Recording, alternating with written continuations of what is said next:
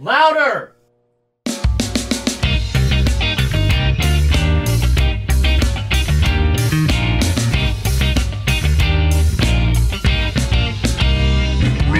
live from the Black Lodge, it's Rants After Dark with your host, Brandon A. Lane.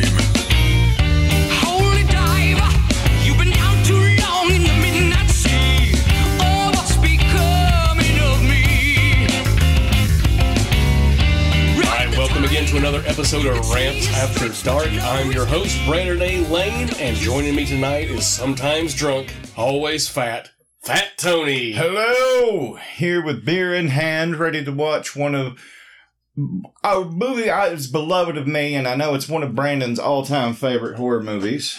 Yeah, tonight we're going to be watching the hellish collaboration between the twisted mind of writer Stephen King and everybody's favorite undead filmmaker. I made myself sad. George A. Romero. Now, we invite all of you out there in the Rant Army to pop in your DVD, Blu-ray, VHS, Laserdisc, or digital copy, and you're going to pause the movie right at the Warner Brothers logo. Then we're going to do a countdown. You will hit play when you say hit play. It's just that simple. Real quickly, I need to give a shout down to Travis Lassiter and tell him he can lick my balls. Exactly, Travis.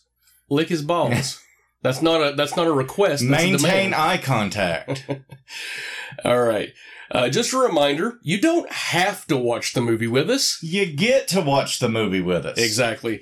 So, what we're going to do a little countdown from 3. When we say hit play, what are you going to do, Fat Tony? Hit fucking play. All right. In 3, 2, 1, play. Creepshow. Fat Tony. It's one of the most fun horror movies ever made. It's the first time I saw Leslie Nielsen do something serious, and that kind of did creep me out. Like, the movie's not scary. It's good, like, pre-Tales from the Crypt. You know, it's Tales from the Crypt's a ripoff of, you know... Well, let's actually talk about... Creepshow. Let's talk about that real quick. And we're introing with our wraparound segment. We'll actually talk about this segment last, just because it's, you know, intermittent throughout the movie. But do you know how Creepshow came to be? They tried to do Tales from the Crypt. And wasn't it the people that made the movie in the 70s had? There was like some film... Amicus, the studio, they had the rights. And we have to interrupt. Tom Atkins sans mustache. Tom Atkins does not shave. We'll talk about it later. Okay. The CGI budget for this movie was astronomical to CGI that mustachioed magnificence upon his lip. So, for those of you who don't know, Tales from the Crypt was a comic that was very popular back in, like, you know, the 50s and 60s. By EC Comics, Entertaining Comics, and the publisher was a gentleman by the name of William Gaines. William Gaines got into a whole piss pot of trouble because of this gentleman by the name of Fredric Wertham, I think was his name. He wrote a book called Seduction of the Innocent, where he claimed that Batman and Robin were gay because there's a panel and they're in a bed together. The book was a lot less sexy than the title implies. It's true. But the long and the short of it is that they had this in front of Congress. They had a testimony thing, kind of like the PMRC and, you know, in the 80s where, you know, the rockers were fighting against the parental advisory, you know, label that eventually got put on music, and it basically told a generation of kids, like, hey, buy this album because... Hell yeah, that's what I did. Because people don't want you to have it. But this whole domino effect caused the Comics Code Authority to come into being, which was basically a self-regulatory panel. You had to submit your comic to that, and it basically caused the neuterization of horror comics in the, you know, basically the pre-rebirth era of, like, the 70s and, you know, the late 60s and going into the copper era of the 80s and so on and so forth. So what does this have to do with Tales from the Crypt? Tales from the Crypt was a very, very popular comic during the time. In fact, it's sort of hailed as being, you know, the most important horror comic of all time. It's probably the comic equivalent of The Twilight Zone, if you really think about it. Yeah, I guess that's a good analogy. And because of this regulatory stamp that you had to get on your comic, it sort of wiped them out for the longest time, but people hailed it as this, you know, amazing thing. Amicus in the, was it the 70s they made Tales from the Crypt? Yeah, Vault of Horror. Like early to mid 70s. And I mean, they're both decent films. They are no Creepshow. They're no Creepshow. And they're not they don't really hold the spirit of the I mean, they're fun horror anthologies. But, you know, they don't go... They're PG movies. They don't go balls out gonzo like the comic did. Oh, absolutely not. But, I mean, just like I made the Twilight Zone comparison, Twilight Zone was really across the board a lot of different things. One episode, it would be horror. One, it would be sort of a drama. It would be a Western. And Tales from the Crypt took a lot of inspiration from, you know, film noir, and there were crime stories and war stories. So it was sort of all over the place, but that allowed for a lot of different stories to be kind of wrapped around in the whole thing. And when they wanted to do Creepshow, they being George Romero and Stephen King, they wanted to make it Tales from the Crypt because they had this, you know, love for it for when they were the age where, you know, you're really formidable and you, something just sparks your interest and it really shapes who you are, which Stephen King has gone on at length about how important Tales from the Crypt was in sort of spurring him in sort of the horror direction.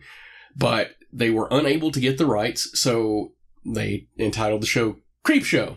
Now, when they went to do Tales from the Dark Side, it was supposed to be a Creepshow series, and they couldn't get the rights to the name Creepshow, and so it's been a whole domino effect over the years, and then eventually the Tales from the Crypt series, which, you know, we love and adore, minus the final season. And so, now to the current Creepshow on Shudder. Creepshow on Shudder, which is, they're varying quality, but it's when it hits out of the park, but, you know, even the bad ones aren't horrible. No, absolutely not. So our first segment here is Father's Day. What's your verdict on Father's Day in terms of the five stories?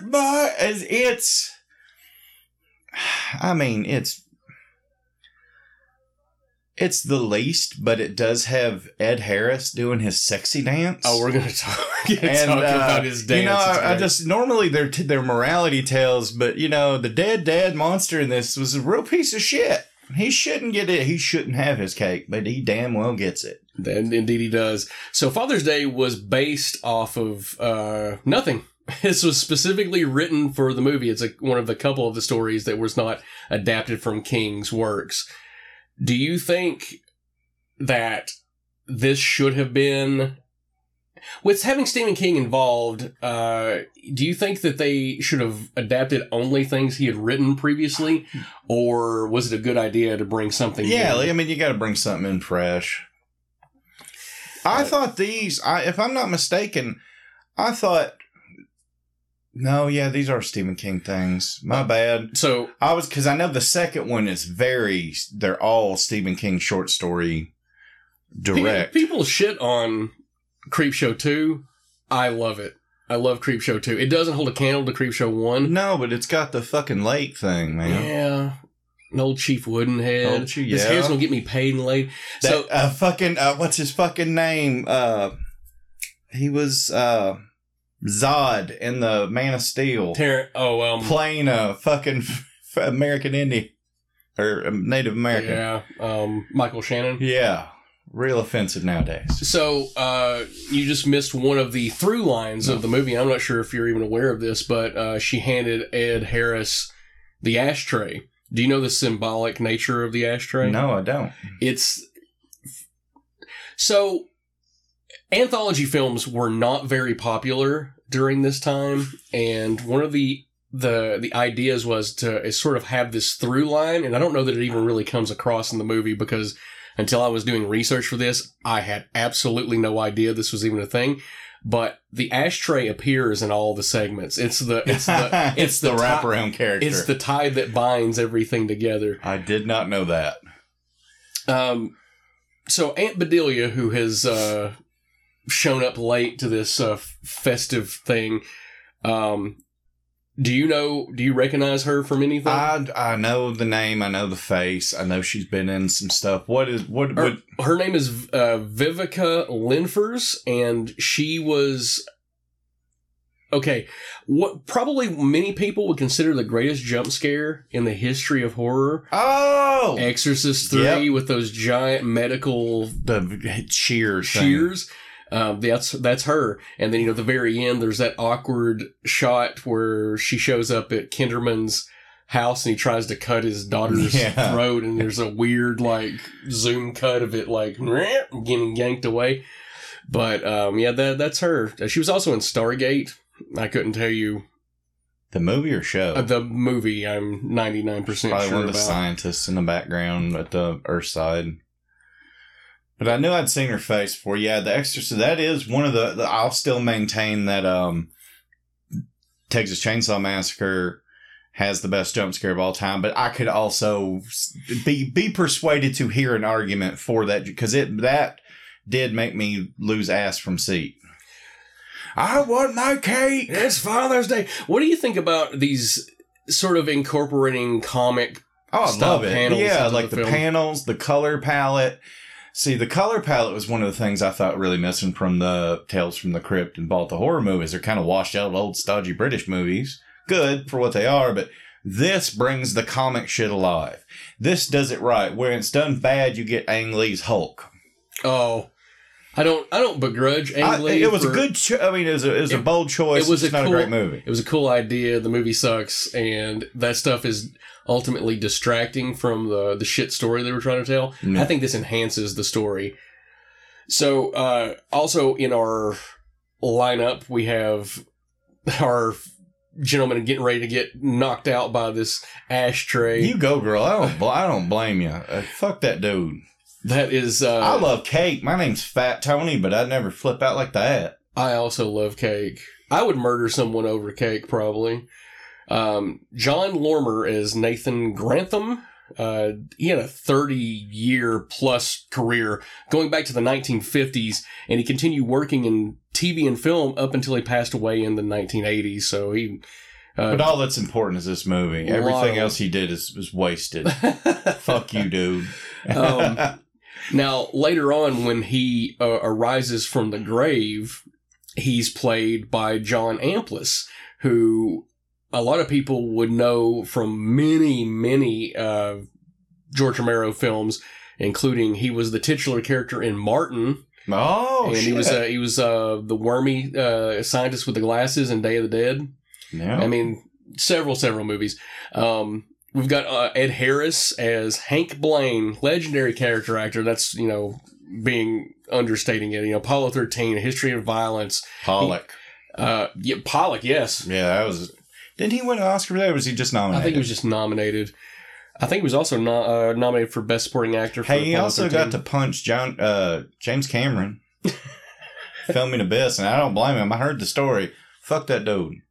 James Cameron can be a little tiresome in his demands, from what I've gathered. I actually met Michael Biehn several years ago at a convention, and I asked him what it was like to work with James Cameron, and it was like, it's basically like playing Russian roulette. Somebody's holding a gun at you the entire time, and they're just constantly clicking the trigger, and you don't know when the bullet's going to come at you, so... alcohol abuse. I thought that was a pretty... Oh, yeah, it is. Alcohol abuse is when you pour the alcohol on the ground. This is what brings him back from the dead. He wanted to tie... He wanted Jim to tie Beam. Like Jim Beam. And it would take Jack Daniels to get me back. Exactly. See, Jim Beam's like the dumb inbred cousin of good old Jack. And there we have John Amplis. What do you think about this design? I love it. It's perfectly comic book movie campy. The worms in the eyes. I fucking love it. The only thing that distracted me, like, I didn't notice until years and years later, was how, like, the mouthpiece is enclosed. It doesn't go back. There's, like, the little cloth. I do think that's one of those things that... You had to do it. I get it. Well, it's also... The medium of film has changed so much, and the clarity of... Yeah, that's true. Blu-ray and streaming and everything. You're able to pick those things out, and... Hold on. I love it. Ed Harris. Ed Harris's dance. Shaking his ass with his wife. The look in his eyes, like, oh. I want to give a shout out to my buddy Matt Scott, who was obsessed with this, and he constantly, when we were working together, he would do this Ed Harris dance. And do you know that song that came out a few years ago, "Moves Like Jagger"? Yes. Yeah, that song's fucking terrible. Yes. But he being Matt came up with this thing where he would say, "Got the moves like Ed Harris, got the moves like Ed Harris, got the moves." I mean, for horror movie dances, it's second only to Crispin Glover's Friday the 13th Part 4. Well, I was actually going to ask that, like, the more iconic horror movie dance. This is number 2. It's a great one, and especially the hand above the head, head motion. Goodbye, one of... Is it more iconic than Linnea Quigley's dance? Okay, I didn't add her into the mix. I was thinking of guys... No, Linnea Quigley, butt ass naked. Fuck no. The graveyard. Fuck Crispin Glover. I'm only talking about iconic, funny, but yeah, no, it's still pretty iconic. Linnea Quigley though, she ushered me into manhood that day.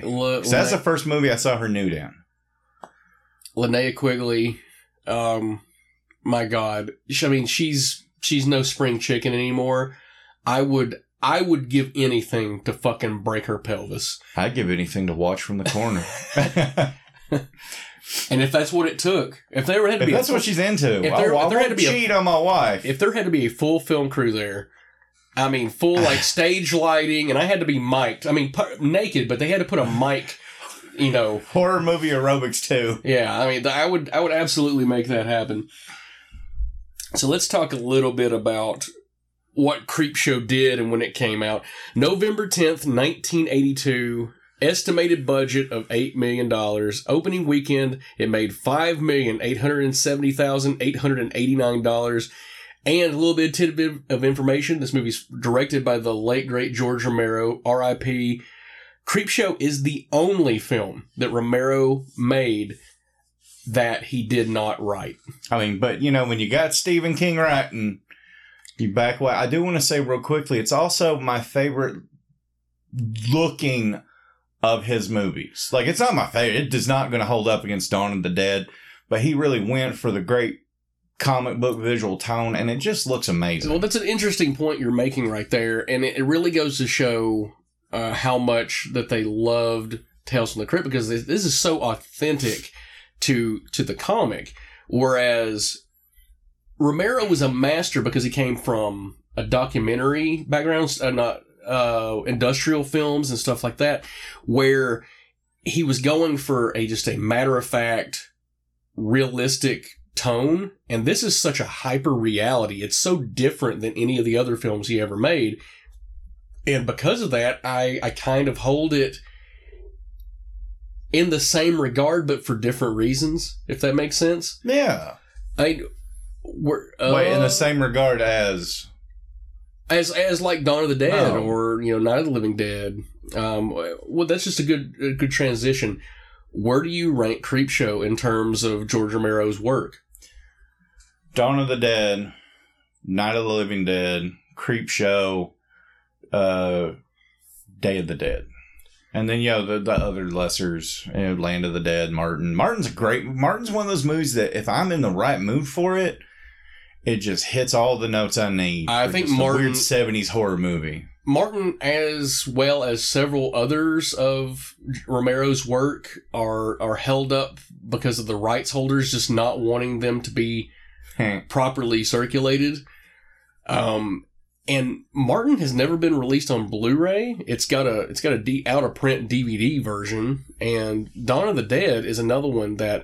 Just recently, there was like a European box set that had like a bunch of different cuts and stuff, and it didn't even come to America. Now, there may have been a small release that I'm just not aware of, but I don't even have it on Blu-ray. I have Dawn of the Dead on DVD because it's just so fucking hard to find. Yeah, I've got the Steelbook or whatever.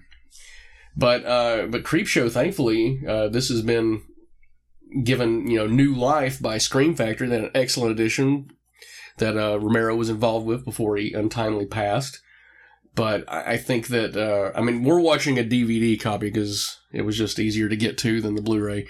And, I'm not good enough for Blu-ray is what he's saying. I have the Blu-ray.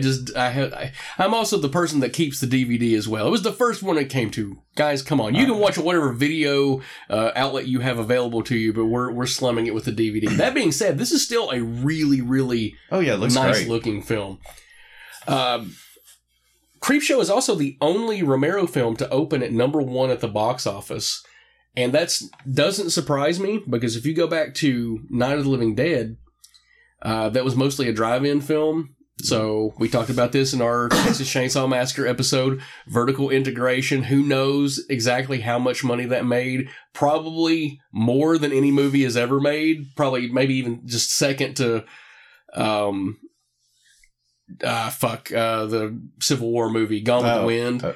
If you were really being honest about it, because it's one of those films that, like, people, they show it for free because it's, you know, the copyright has lapsed and everything because of some dumb decisions made on the fly. But we really don't know how much money it made. And then you look at, like, Dawn of the Dead, which was released. That was a great kill. Yeah. Which was released unrated, and same thing with some of his other films. And he never really... Only on occasion dipped his toe into, like, studio filmmaking, and I guess technically this is not a studio film, but it was released wide because Stephen King was the It guy at the time. Ah, double meaning. But did it come out in 81 or 85? I don't know. Creepshow? No, It. Killer clown. Oh. Kills kids. Oh, I'll just say book? Don't worry about it. Yeah, it's... I'm not. It would have been. It was still a very hot property. Having Stephen King. Oh, you got to think, like, this is like coming off of the success of Carrie and both in book form and in the De Palma film. So King is in demand. In the early '80s. Yeah. So its total film gross $28,755. Absolute runaway success. It more than doubled its budget. But you got to think, $8 million for a movie made in 1982. That's pretty low. Or pretty high. That's really high for this kind of money. So it shows you that they were willing to throw that kind of money into this project specifically because it was Stephen King. Gag. I always love that panel where it's gag with three exclamation points like a word instead of like the, the sound effect bubble just is off. I love these transitions. The lonesome death of Geordie Verrill. The man himself. So, Stephen King, obviously very, very talented writer. Probably... Bad actor and ugly face, but I love this one. I was actually going to ask, like... It's what he looked like all coked up. Poor guy. He just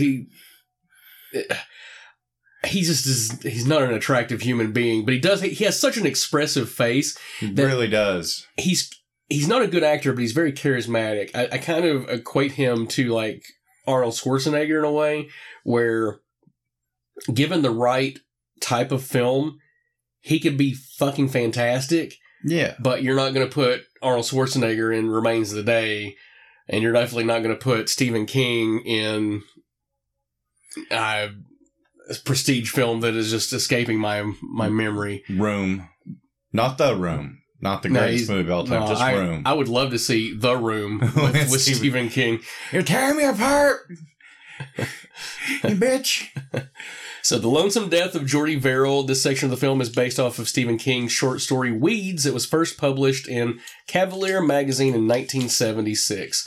We have Geordie Verrill being played by Stephen King. So, what's your favorite Stephen King novel?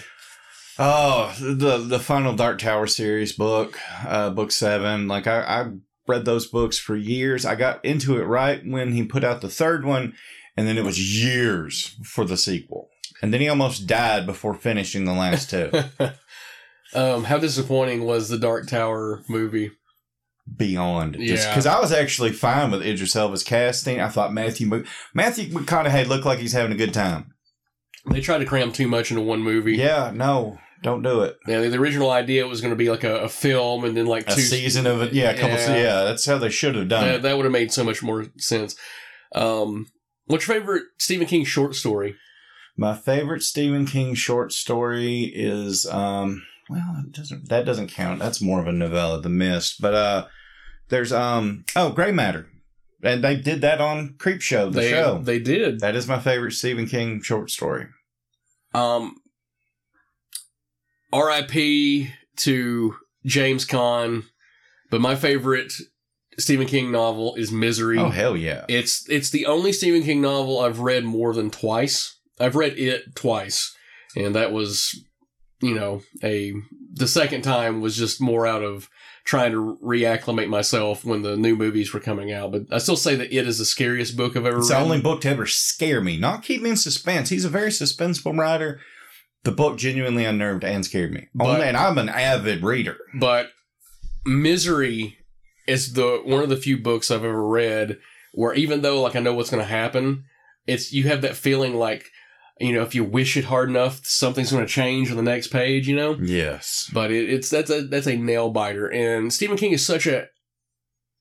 Well, some people would say a detriment these days because he doesn't use an editor. But he's so good at painting a picture with his words and making the environment basically feel like you're there. It's so descriptive. And I love Stephen King so much growing up, but I haven't read a Stephen King novel since, he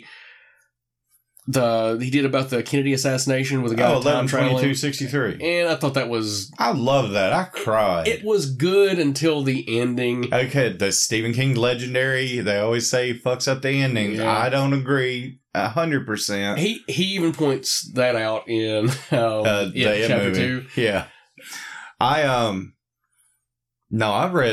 even read, it's not his latest. I think he came out with another book after, but The Institute, where all these psychic kids are getting kidnapped by a quasi-governmental agency to assassinate. It's fucking great. Oh, by the way, this wrestling match, that is one of the head shrinkers, Afa, and Bob Backlund. And this is being the commentary. That is Vince McMahon, who has been paying millions of dollars in hush money to women because of sexual favors, quid quo pro, is that what it's called? Yes. And he got ousted from his high-level position in wrestling, which is a monumental moment. Oh, that wasn't just him retiring? No, I just saw it. No. I don't keep up with wrestling. No. He got hardcore Me Too. Couldn't happen to a shittier cocksucker. Yeah, so good. Fuck you, Vince McMahon. What's your favorite Stephen King adaptation film-wise? Oh, fuck. It's got to be Misery, man. I mean, that's one of the... Misery or Stand By Me.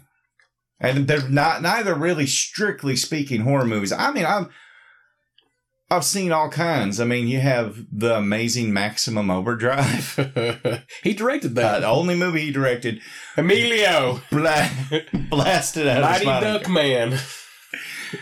I personally carry it. I think it's the adaptation that's better than the novel. It's everything I could want out of a horror movie. Wait, what? Which one? Carrie. Oh, Carrie. You just like that shower scene. I do. Dirty pillows, breast, mama. They're called breast. I love Carrie so much. Carrie is great. And like I said, I think it's the adaptation is better than the actual source material. Yeah, I'll agree with you there. I always tend to forget. I've only read the book Carrie once, but the way it's done with interviews later and the narrative, it's the movie's better. Well, it isn't even just that. Carrie is written. The character of Carrie, she's overweight, she's got bad skin, and. In a book, that makes more sense because, you're painting a picture, like I said before, of giving you sort of an out as to why she's an outcast.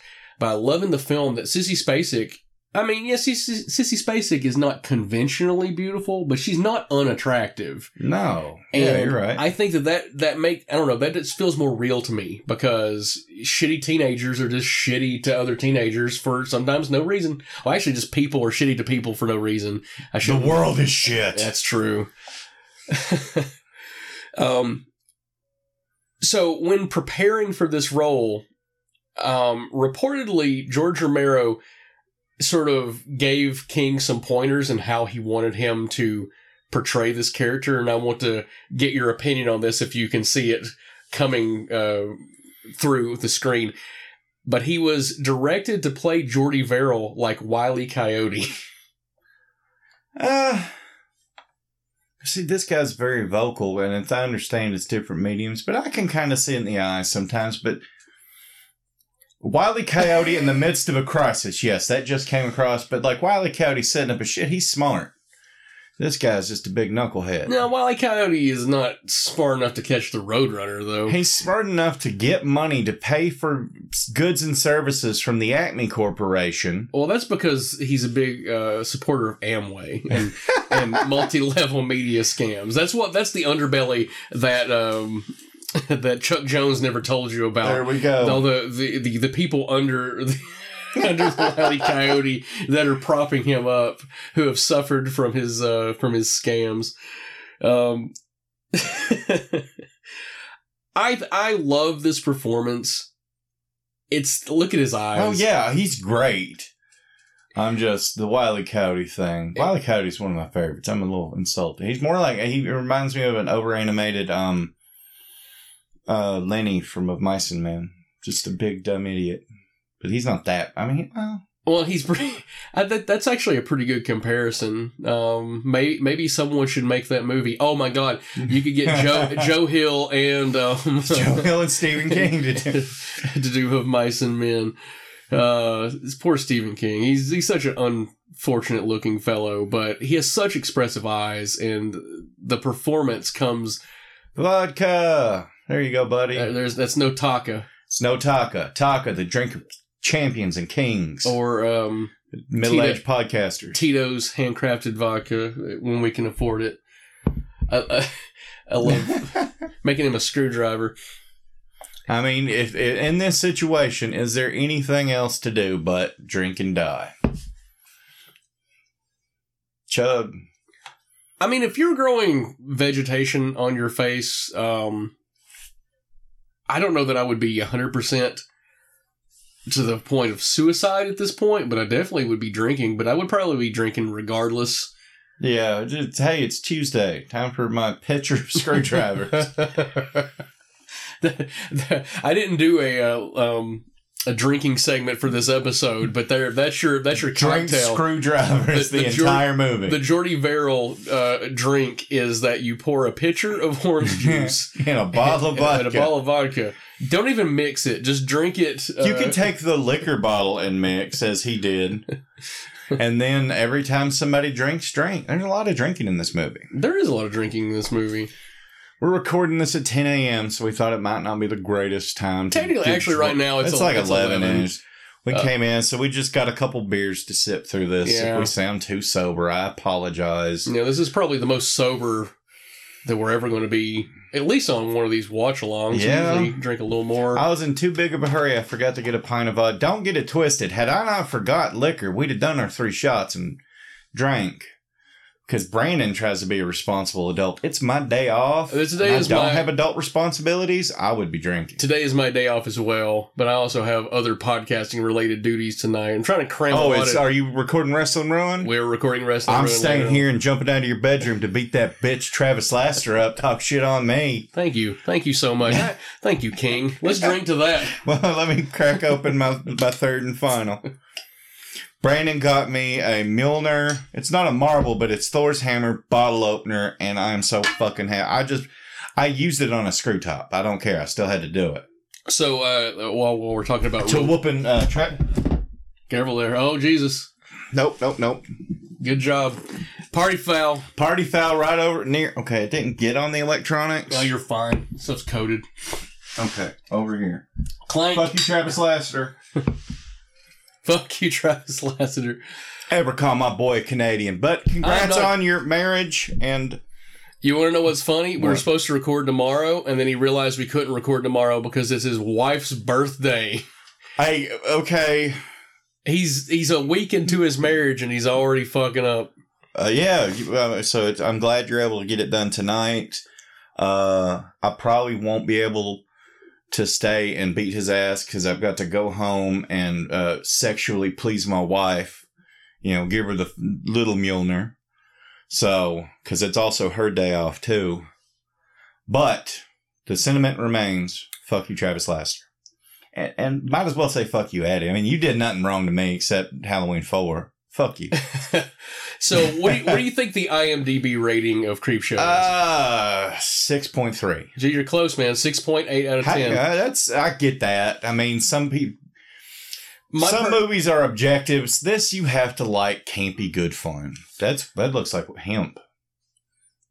Now it doesn't, but well, that's why he's being punished by God for being smoking jazz cabbage and devil's lettuce. That's why he's so his mental capacity is reduced. That's it. It damaged his brain, like it absolutely scientifically does. This is just like that after school special where Helen Hunt yeah, I can fly. PCP and jumps out the window. That is one of the few. That one and the one where Ben Affleck is on roids are one of the few after-school specials that I can remember all of it. It was great. I don't even know the one you're referring to. Ben Affleck, very young, probably right before Mallrats. This is one of the latter-era after-school specials. Gets on steroids and beats the shit out of his girlfriend. Oh, well. It's great. Good for you, King. I mean, I'm not advocating road rage and abuse of a woman or anyone, but, you know, in a movie, it can be hilarious. It's very over-the-top acted. Well, we just had Stephen King commit suicide by blowing his plant head off with a double-barrel shotgun. I love it. We're about to have, I think there's a shot of, yeah, there it is, Castle Rock. Did you ever watch the Castle Rock series? I did. I didn't finish season 2. Something came up and I started watching. I enjoyed it, but season 1 I fucking loved. It got canceled. Oh, I know. And season 2 had Lizzie Caplan playing Annie Wilkes. Yep. Which was a nice little tie-in of, you know, Misery once again. So our next story is something to tide you over. This is my favorite. This is out of all the stories. This one's my favorite. This is like I said, I grew up on Naked Gun and fucking Airplane, and I didn't see this. I saw this movie after Texas Chainsaw Massacre. So I was probably like 10 or 11, so I'd already seen like Naked Gun and Leslie Nielsen as a serious, and also in part 2, another one of these cheating spouse kind of thing. My favorite segment in that is The Ledge. This is almost the same setup. Yeah, it's really very much the same setup. It goes to show that Stephen King is able to kind of take the very similar idea and spin it off into different directions. Well, hell, he wrote those two flip side books, Desperation and The Regulators. One is Stephen King, one is Richard Bachman, that take characters to like he basically remixed his own shit into two completely different things. Both very good books. Leslie Nielsen plays Richard Vickers, and like Fat Tony said, best known for the Naked Gun trilogy, also Airplane, which is either 1A or 1B, funniest films ever made, with Blazing Saddles. I think that, to me, like, you could really make the argument either one of those is the funniest of all time. Yeah, you can't put me on the spot and ask, yeah, no, it's depending on what way the wind is blowing. But Leslie Nielsen was also in a film called Prom Night with an actress you may be familiar with by the name of Jamie Lee Curtis, who was in Trading Places with Dan Aykroyd, who was in Ghostbusters. You just got busted. Yep, I was waiting on it. Oddly enough, Leslie's co-star in The Naked Gun, who George Kennedy, would appear in Creepshow 2. He's the old man that gets killed in the convenience store my hair's going to get me paid and laid. Hey, I had great long hair back in high school. I can't attest to paid, but, you know, it helped get me laid. You did have beautiful hair. Yeah, my wife's making me grow it out. And she's not making me. She asked me to. and it takes 18 months and I'm still in the, basically a guy at my work said, I love the young Thomas Jefferson thing you got going. And that really went inside my head and lives there now. I hope you beat him. It was too clever. Well, that just makes it even worse. You just let that seed inside of you, and I'm gonna let the anger build. And when the seeds of anger sprout in your gut, I want you to give the rise to the tree of rage. You grab him by his ankle, and then you gorilla whip him until he's fucking a bloody spot on the ground. So, oddly enough, for my generation, your generation, this is kind of flies in the face of what we know of Leslie Nielsen. However, he started off as a dramatic actor, a serious dramatic actor. What do you think about him as a dramatic actor? I've seen some other stuff, and he's a fine actor, but there will always be the stain of Frank Drebin and the doctor from Airplane tinting everything I've ever seen him in. Everything, no matter how good. It's always, I'm waiting for I am serious and don't call me Shirley. The greatest deadpan delivered joke in any movie ever. Oh, absolutely. Everything he says in that movie is quotable. Yes. And, I would probably apply that to The Naked Gun as well. The third one in a less sense. Well, I'm speaking specifically about the first movie. I like the sequel, too. I like all three of them, but the first movie is near perfect. Oh, God, yes. Very, very close to being perfect. Priscilla Presley should have gotten really naked. Oh, my God. Priscilla Presley in the sequel when she had red hair. Fuck, yeah. That is top-level strange right there if you could get it. Good on you, Elvis, for hitting that underage poon. Oh, yeah, by the way, Elvis was a pedophile. Fuck him. He died on a toilet. Damn drug addict. No, he didn't. He swapped places with an impersonator and lived in a nursing home and fought a mummy. I apologize. With Black JFK. Bubba Hotep. Yeah, that the man he switched places with was a Elvis impersonator by the name of Sebastian Haff. And he died on a toilet from a drug overdose. Too many peanut butter banana sandwiches. Those are good, though. Well, they do call you Fat Tony for a reason. I ain't twisted with it. So, do you think that some people, I guess we've sort of already answered this, but when people that are not aware of his dramatic roles see him in a movie like this, did you have problems seeing him as a villain? Yes, but it made this more effective. I didn't have a problem. It was just so against type that it made his basic petty comic book, cheated on husband, gonna be a piece of shit, gave it a harder edge than it should. It's like if Mr. Rogers, put out a gangster rap album. He should have. He should have. It would have been great. There's an episode where he breakdances. I don't even care if that's true or not. It really 100% is. In my mind. It's one of the greatest things ever. He just kind of does that wave thing and sends it back to the little boy. But, a parental advisory, explicit lyric rap. That's like me seeing Frank Drebin kill his wife and her lover. And that necklace, that's always, I only noticed that, I think this past time watching it on Shudder, but prepping for this, what the hell kind of weird ass early 80s, late 70s necklace is that? You got to put the bait out there, see what's biting. That's his magical amulet. That's what it gave him. It granted him the wish of getting revenge, but like a monkey's paw wish, it brought them back to life. So it's subtext. Ted Danson, at this point, is a huge, huge star. Was Cheers on in '82? But he's still the up and coming. Oh yeah, guy. See, I only know him for Cheers, Becker. And I fucking love The Bad Place. Three Men and a Baby. Oh, yeah, duh. He's best known as Sam Malone in Cheers, 3 Men and a Baby, where he played one of the three men. And then 3 Men and a Little Lady. No one talks about that. It's bad. We don't talk about that in the Black Lodge. Do you remember in 3 Men and a Baby were, for years... The Ghost. Yeah, the cardboard cutout. Yeah. I saw that. Me and my buddy from church school, Cody Morlock, we'd go... I'd go to his house like Saturdays after church and after sundown. Like his dad would take us to Video West because he lived in the west side of town, and they had the 5 for $5.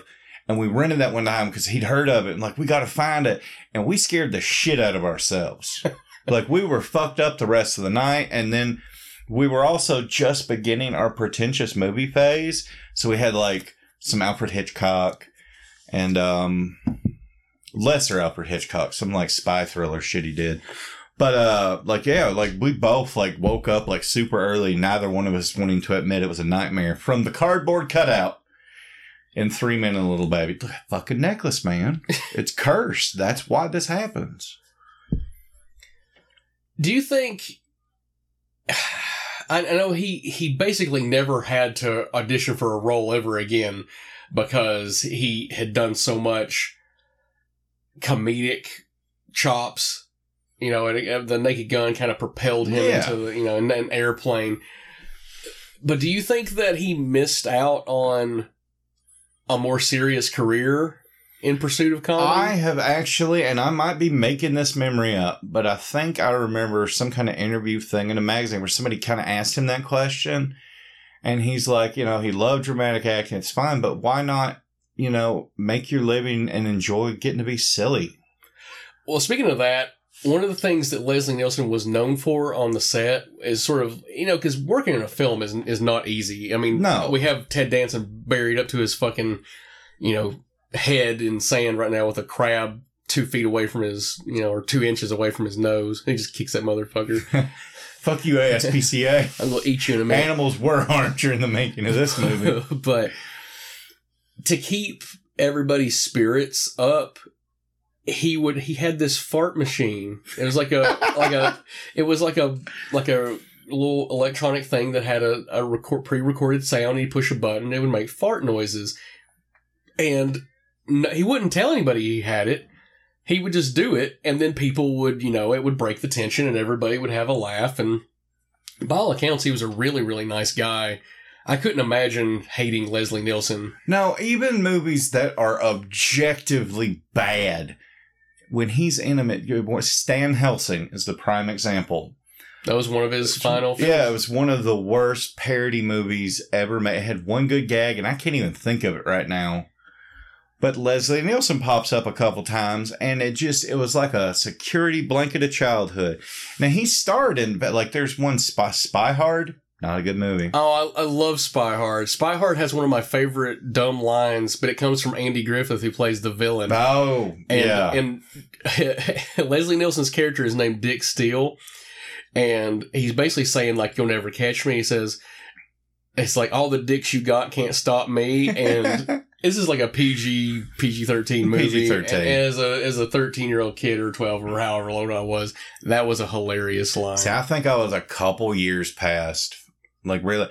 He's also, and I love him, he's also my least favorite Mel Brooks movie, Dracula the Dead and Love It. That had some gold. It had moments of gold.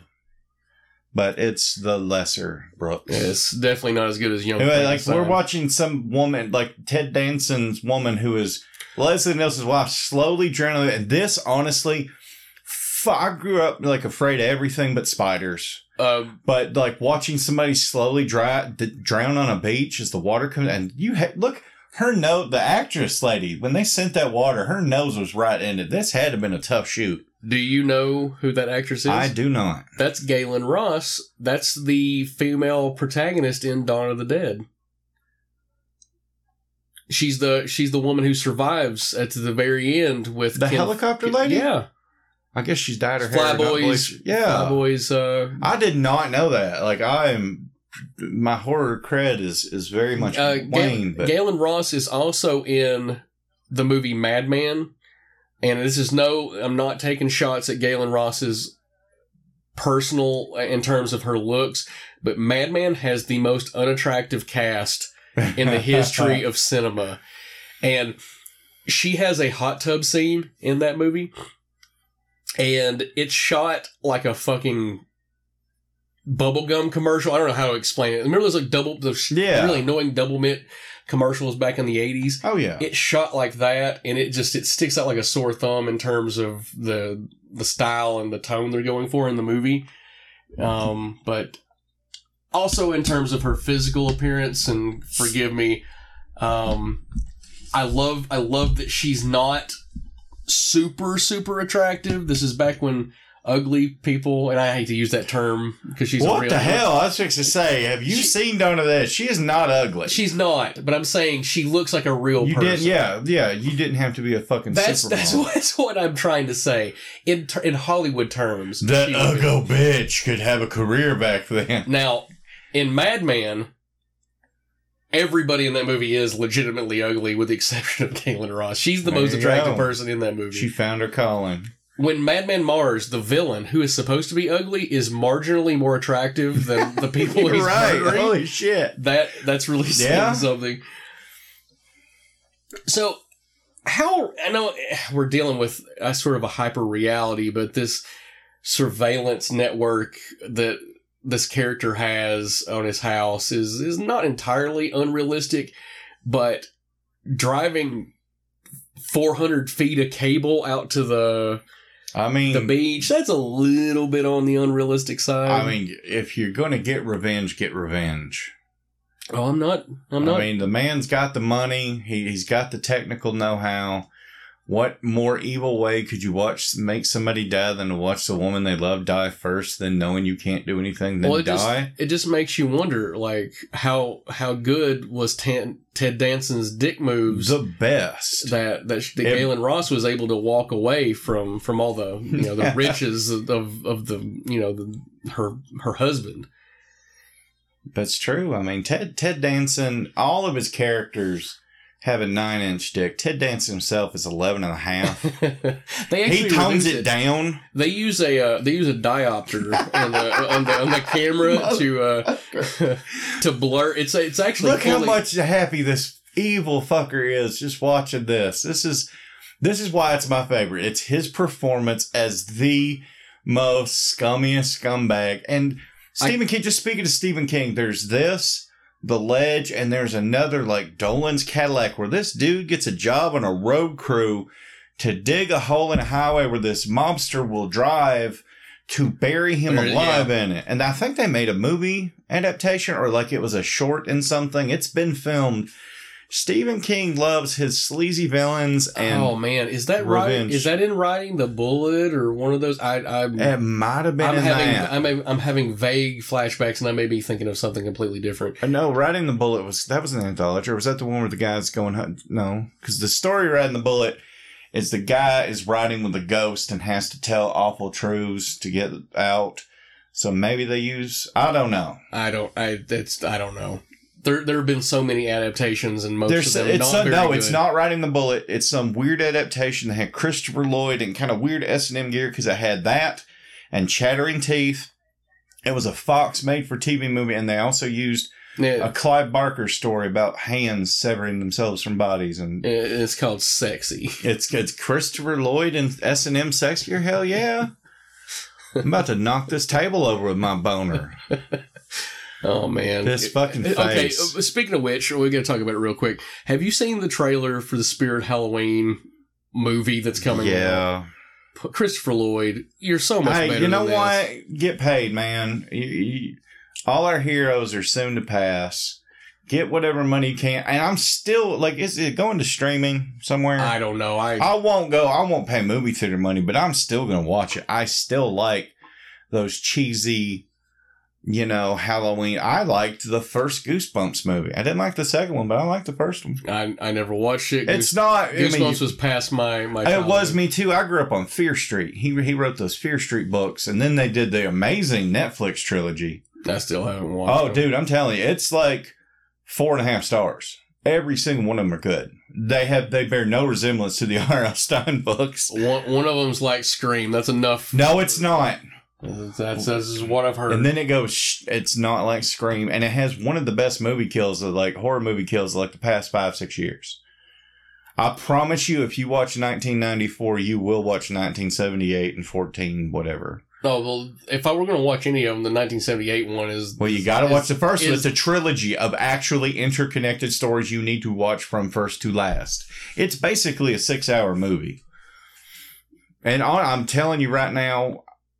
I knew you might not enjoy the Resident or the Evil Dead remake, but you'd respect it. You'll enjoy these fucking movies. You'd see smart-ass teenagers get killed, kids get killed. Well, I'm all for kids being murdered. In real life and fiction. Beaten to death with hammers as their parents cry helpless in the corner. That's what I want out of cinema. Lars von Trier. Oh, yeah, man. We got to take a shot. Wait, not a shot. We'll take a drink to Lars von Trier, who just got diagnosed with Parkinson's disease. May this fuel your next cinematic endeavor to being the most fucked up thing you've ever created. I'm terrified he's really going to go hard and try to do his movie about Hitler from a sympathetic perspective. He's like, that would be his dream thing, to make the only because it's so horrible, not that he sympathizes with Hitler, but to try to make the world, history's worst monster, a sympathetic character. And I'm terrified he's going to try to do that. Let's hope that is a bridge too far. I don't think this man has. You've seen Antichrist. You've seen House that Jack built. I have. His happiest movie is Melancholia, where the world explodes at the end. Yeah, but we get to see Kirsten Dunst and titties. Titties. Those are some nice set of tits. Hell yeah. It's a great movie. I never cared for her as Mary Jane, other than she had red hair. And that's the one thing missing from Melancholia, is that if she had red hair and showed them titties, a 5-star movie all day long. Won the Academy Award for Most Solid Boner from me. So in EC Comics, there was a thing that they utilized as a storytelling device, that which they refer to as just desserts. Are you familiar with just desserts? I know what the term is, but I don't know their specific everybody, the bad guys have to die and get what's coming. Basically, you set up your character. They do something horrible, but in the end, they're going to get their just desserts. They're going to be, either killed or they'll be caught, and he's taking that necklace off. And that's the monkey's paw thing. That's what activated. That's what all these the adaptation stories kind of have, is a moral center. That's why I kind of the first one, Father's Day, is a little off, because no, they didn't deserve that. He was the asshole. Well, he was the asshole, but it's. Brandon, I promise you, scream at me that bad for cake, I'm bashing your fucking skull in too. I love cake. I love cake too. We're going to have the cake. I will share. We'll share the cake. That way. No, we'll have our own cakes. No. I'll get you your own cake. Thank you. Shortly after this, a real quick true story. Shortly after my dad died, I was depressed and realized I was an adult and could do what I want. I got a birthday cake flavored ice cream, and a bottle of birthday cake flavored vodka. And I watched bad horror movies all day and drank and ate. Mm. That's how much I love cake. That's how you should live every day of your life. I maybe make 3 years. I'd live 3 more years now. 3 years worth living. Why? Listen. And I say this with all sincerity. Why are you wasting your life? You only live once. Go ahead and get it over with. I'm soft and love my wife and want to spend more time with her. Do you think this movie needed more semi-nude Leslie Nielsen shower scenes? Every movie does.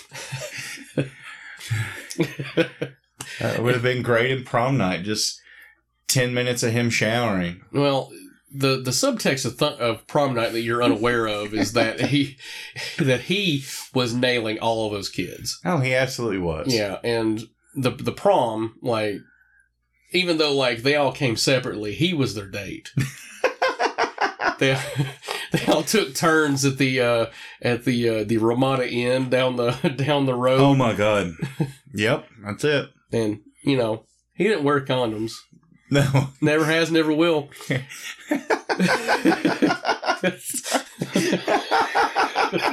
That broke me. Oh God, that broke me. Oh man, he's dead. One of the saddest things. Oh Jesus! One of the saddest things I ever had to do. Years ago, for about a decade, between a couple of different newspapers, I worked in the media, and I had to put Leslie Nielsen's obituary in the newspaper, and it was genuinely sad. And throughout the history of me working in the media, you got to think, Michael Jackson died, which was a big deal. Farrah Fawcett died. James Doohan, which I was probably the funniest thing I ever did. My editor, I wrote the headline for this story, and it said, "Beam me up, Jesus." Just knowing he would change it. But this is the only death that actually, like, legitimately made me sad. Like, yeah. Because how can you not love Leslie Nielsen? He was like the grandfather that you wish you had, you know? Yeah, that's true. I only had a step-grandpa. Both my other grandfathers were dead, and that he was a stodgy kind of upper-middle-class white guy, mine. Although one time after surgery, all fucked up on morphine, he talked about how this Nazi pilot came down and they shot him in the fucking head and cut up his plane. Well, speaking of getting shot in the head, we just had an awesome... the water coming out. That's a really cool effect. Now continue with your series. I was just saying, it's like... Ralph, like, was all fucked up after surgery at 90-something, still hanging in like a champ, but they gave him morphine. And he's like, yeah, a Nazi pilot crashed in our camp. We shot him in the fucking head and cut souvenirs off his planes. And I've never heard this man say damn in 30-some years. Shot him in the fucking head. Well, that's the feel-good story of the year. Beach. Well, I mean, it's a Nazi, so who cares? Well, I'm not disagreeing with you, but still, you know... Having being put in a situation where you have to kill a Nazi. I wish every day. That's how I wake up every day of my life. Just like, let me kill a Nazi. And I want to go back in time and like kill a real Nazi, not these modern day Nazis. they're fanboy. They're cosplayers. Cosplay Nazis. Trademarks. Can't steal that from us. You can hold your breath. I love his scream here, man. This frame that's coming up is this to me. This is so fucking iconic. Oh man! If you can hold your breath, right here. That's insanity. That's fucking art. I love the color choices. Really, George Romero needed to do more movies like this. It would have been great. Well, if they had given him budgets like they gave for this movie, that's true. Very fuck possible. You, Hollywood pedophile elite cabal, drinking adrenochrome, fucking over George Romero. That's why he died. It's because he wouldn't participate in their sick schemes. I had to stop myself from saying some real horrible shit. I'm like, the joke's gone on long enough. Let's move on. Oh my lord! I again. Well, What do you think the Rotten Tomatoes score is? Oh, let's go 68%. 74%? Hey, that's good. I'm trying to aim low because, you know, this is... But it does, being so comedic, gives it a broader fan base. The audience score, 68%. Both fresh. However, there's always got to be a buzzkill among everything. The most... bullshit of all aggregates. Metacritic, what do you think it is? Fucking 22. 59%. Fucking pieces of shit. However, Google users... Come on, redeem yourself after... 91%. Okay, see, there we go. I was about to say 90. However, the only one that truly matters is the Rant Army review, and the Rant Army spoke in spades. What do you think our listeners gave? 93. 96. Hey, there you go. Adrian Barbeau. Like, Adrian Barboobs. Like, I want an Adrian Barbeau bot with rocket boobs. C-Lab 2021, and they're running Adrian Barbeau jokes. Chainsaw hands. Okay. On Fat Tony's hit list, we have 15 dead bodies in this movie. That's not including cockroaches. Which, oh, God. That fucking scene. There are quite a few. I know we're halfway through the movie, but Tony, if you'd be so kind, read the synopsis for Creepshow. It's off the back of it's on your table right there. Oh, he left a DVD case. All right. Two macabre masters, writer Stephen King and director George A. Romero, conjure up 5 shocking yarns, each a virtuoso exercise in the ghouls and gag styles of the 50s horror comics. A murdered man emerges from the grave for Father's Day cake. A meteor's ooze makes everything grow. A professor selects his wife as a snack for a crated creature. A scheming husband plants 2 lovers up to their necks in terror. A malevolent millionaire with an insect phobia becomes the prey of a cockroach army. Add the spirited performance of a fine cast: Hal Holbrook, Adrian Barbeau, Leslie Nielsen, Ted Danson, E.G. Marshall, and King himself, and the ghoulish makeup wizardry of Tom Savini. Let the creep show begin. See, that's one thing we forgot. Like, the makeup, the stuff, it's campy, it's not realistic, but it's still some of Savini's best. Now, Savini creates something in the section we're watching right now, which is called The Crate. One of the most memorable movie monsters, probably. And he'd never done one before, had he? He had never done an animatronic. Yep. He had to call up Robotine, I think, and say, hey, how do I do this? And yet, it's one of the most memorable, probably the most memorable thing from this movie. Oh, yeah. Across the board. But they affectionately named this the monster Fluffy. Which, you know, I love giving something a vicious monster a cutesy name. I love the irony of that. But you mentioned it before. We have an excellent cast, probably the most star-studded cast in terms of the short stories overall in this one. Oh, yeah. We have Hal Holbrook, who played Hal. Sorry, either way, playing Henry Northup. Probably best known for his years of playing Mark Twain on the stage all around the United States, in addition to roles in All President's Men. He was also the villain in the Dirty Harry sequel, Magnum Force. Adrian Barbeau, Wilma Billy Northup, was in everything from Swamp Thing, Escape from New York, Cannonball Run, legendary... The Fog. Oh, the Fog. How are you fucking... Well, I was getting ready to make that point that... Sorry. We have these two people come back together to be in The Fog.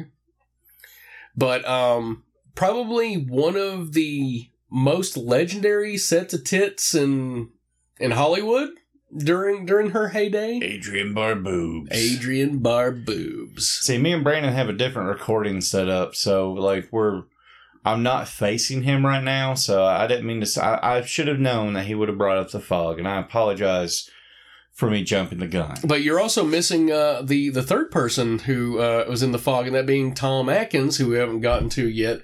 So this was a mini reunion of Fog cast members. Like, I fucking love one of my favorite stories. It's in the little documentary In Search of Darkness, but where Stephen King was freaking out about Tom Atkins smacking his son. Like, you're not really going to hit him. And so I do need to tell Brandon something. He says it was a massive CGI budget to get rid of Tom Atkins' mustache. That is not the case. Tom Atkins' mustache is its own sentient living being. They have a symbiotic relationship, but they can be apart. But because the presence of a small child was on set, legally, for reasons we can't go into, he had to go down to vacation in Tijuana. It was the same reason that he didn't have a mustache in The Fog. There's those kids on the beach. It's not a sexual thing. It's violence. Like, you know, Atkins' pervert is... Tom Atkins' mustache fucks grown women. But has a deep hatred for children. But... So. Well, obviously. He always assumes they're Tom's and his, so he wants to abort them. So they had to send him on vacation. Well, we know from it's evident in the films that he's made that Tom is not fond of taking care of children. He has important things to do, like going on adventures with women he just met to have sex with them and drinking. Well, like man stuff. That's inherent. That's just inherent in life. The one thing that does bother me most about his role in this movie is when he cracks open a can of beer and pours it into a glass. That's how he let the audience knows that he's playing a real douchebag. That's he's playing a character. Yeah, exactly. That was his acting trick. He's like, how they gonna know I'm a douche? I smacked a kid. Nah, man, I'm gonna pour a beer in a cup. Mustached Tom Atkins would have drank it straight from the keg. He'd have done a key shot and it would have been IV shotgunned it. IV directly into his bloodstream. He goes to the factory and he just lays below the spout and they just pour it into him. It's like in video games where you punch a trash can over and there's a ham and it replenishes your health. That's real life for Tom Atkins. Yeah, that's real life, 100%. So our janitor in this story is a gentleman by the name of Don Kiefer, playing Mike the Janitor, a very successful character actor appearing in such things as Death the Salesman and Billy Jack Goes to Washington. Man, Billy Jack. Motherfucking Billy Jack again. Billy Jack has made so many appearances. Wrong. Billy Jack Goes to Washington was the third one. The Trial of Billy Jack was the second one. So I see why it was such a success. Well, no, it'd be Billy Jack Born Losers is the sequel. Are you kidding me? Yeah. Oh, I really thought, man, I fuck Billy Jack. I just, there's so many of them. Yeah, I think there's four movies. I'm sorry. The Washington was the last one, right? I believe so, yeah. I mean, once you go to Washington, where do you go if Billy Jack goes to space? The moon. Billy Jack in space versus the leprechaun. Billy. Sorry, I can't even get it up. Billy Jack Goes to Harlem. That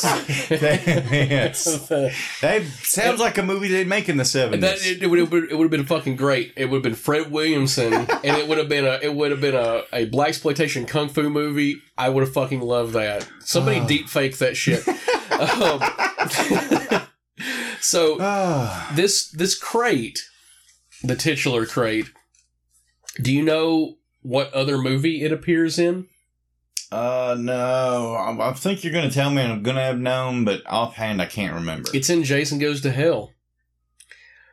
That's right. When he goes to the basement and there's the Necronomicon and all the little Easter eggs. Yeah, that was literally just stuff they had in storage, and Adam Marcus is like, I'm going to fill my movie with all these little nods. The Jungle Jim from the Birds is there. The stuff from Army of Darkness is in the movie, the dagger in the book, and then the crate from Creepshow. Nice little nod. Good movie. It's overhated. I'm not going to say it's underappreciated. It's overhated. It's not a good Friday the 13th movie. It's a fun monster movie, horror movie. Yeah. So Fritz Weaver we have as Professor Dexter Stanley. He was in Marathon Man, Black Sunday, and even appeared in a couple episodes of the Friday the 13th series. So everything's kind of coming full circle. Yeah. And later on we're going to have the graduate student who gets into an unfortunate scenario by the name of Robert Harper. He plays a character named Charlie Greason. He's had a decent career as a character actor, such films as Mommy Dearest, Once Upon a Time in America, and Twins, which was directed by Ivan Reitman, who directed Ghostbusters. You just got busted.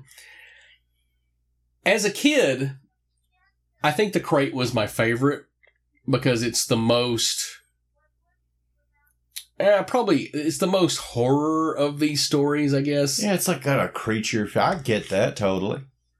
Because the Leslie Nielsen one's my favorite. This is once where I'd even allow Scott and his bad opinions to pick a favorite, but he'd probably pick the cockroach one, which is not bad, but is demonstrably not the best of any of them. Well, we'll talk about it when we get to it.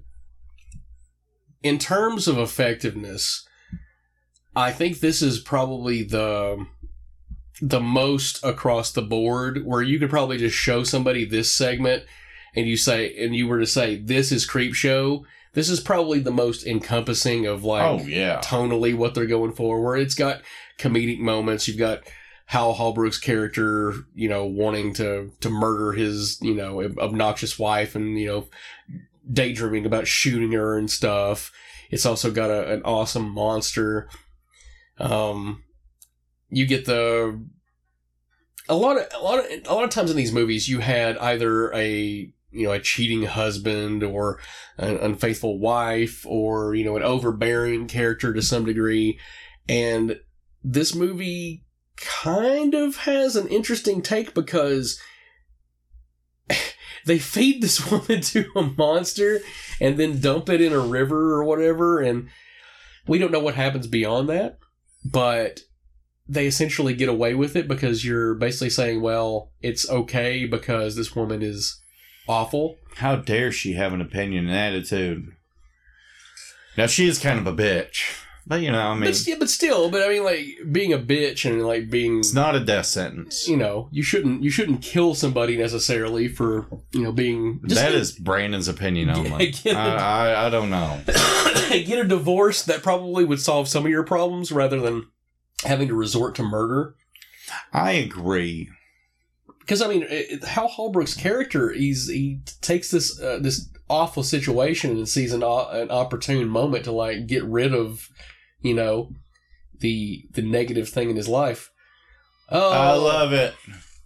Those color changes are just fantastic. He's biting! Help! They get a little spritz of blood, and I bet you this movie was able to curtail some of the MPAA nonsense because the colors wash out when there is blood. You know, it's a little more it's not heightened reality. Yeah. And then in the Something to Tide You Over, when Leslie Nielsen shoots Galen Ross and Ted Danson, it's water that comes out rather than blood. It's a creative way to get around some of the nonsense.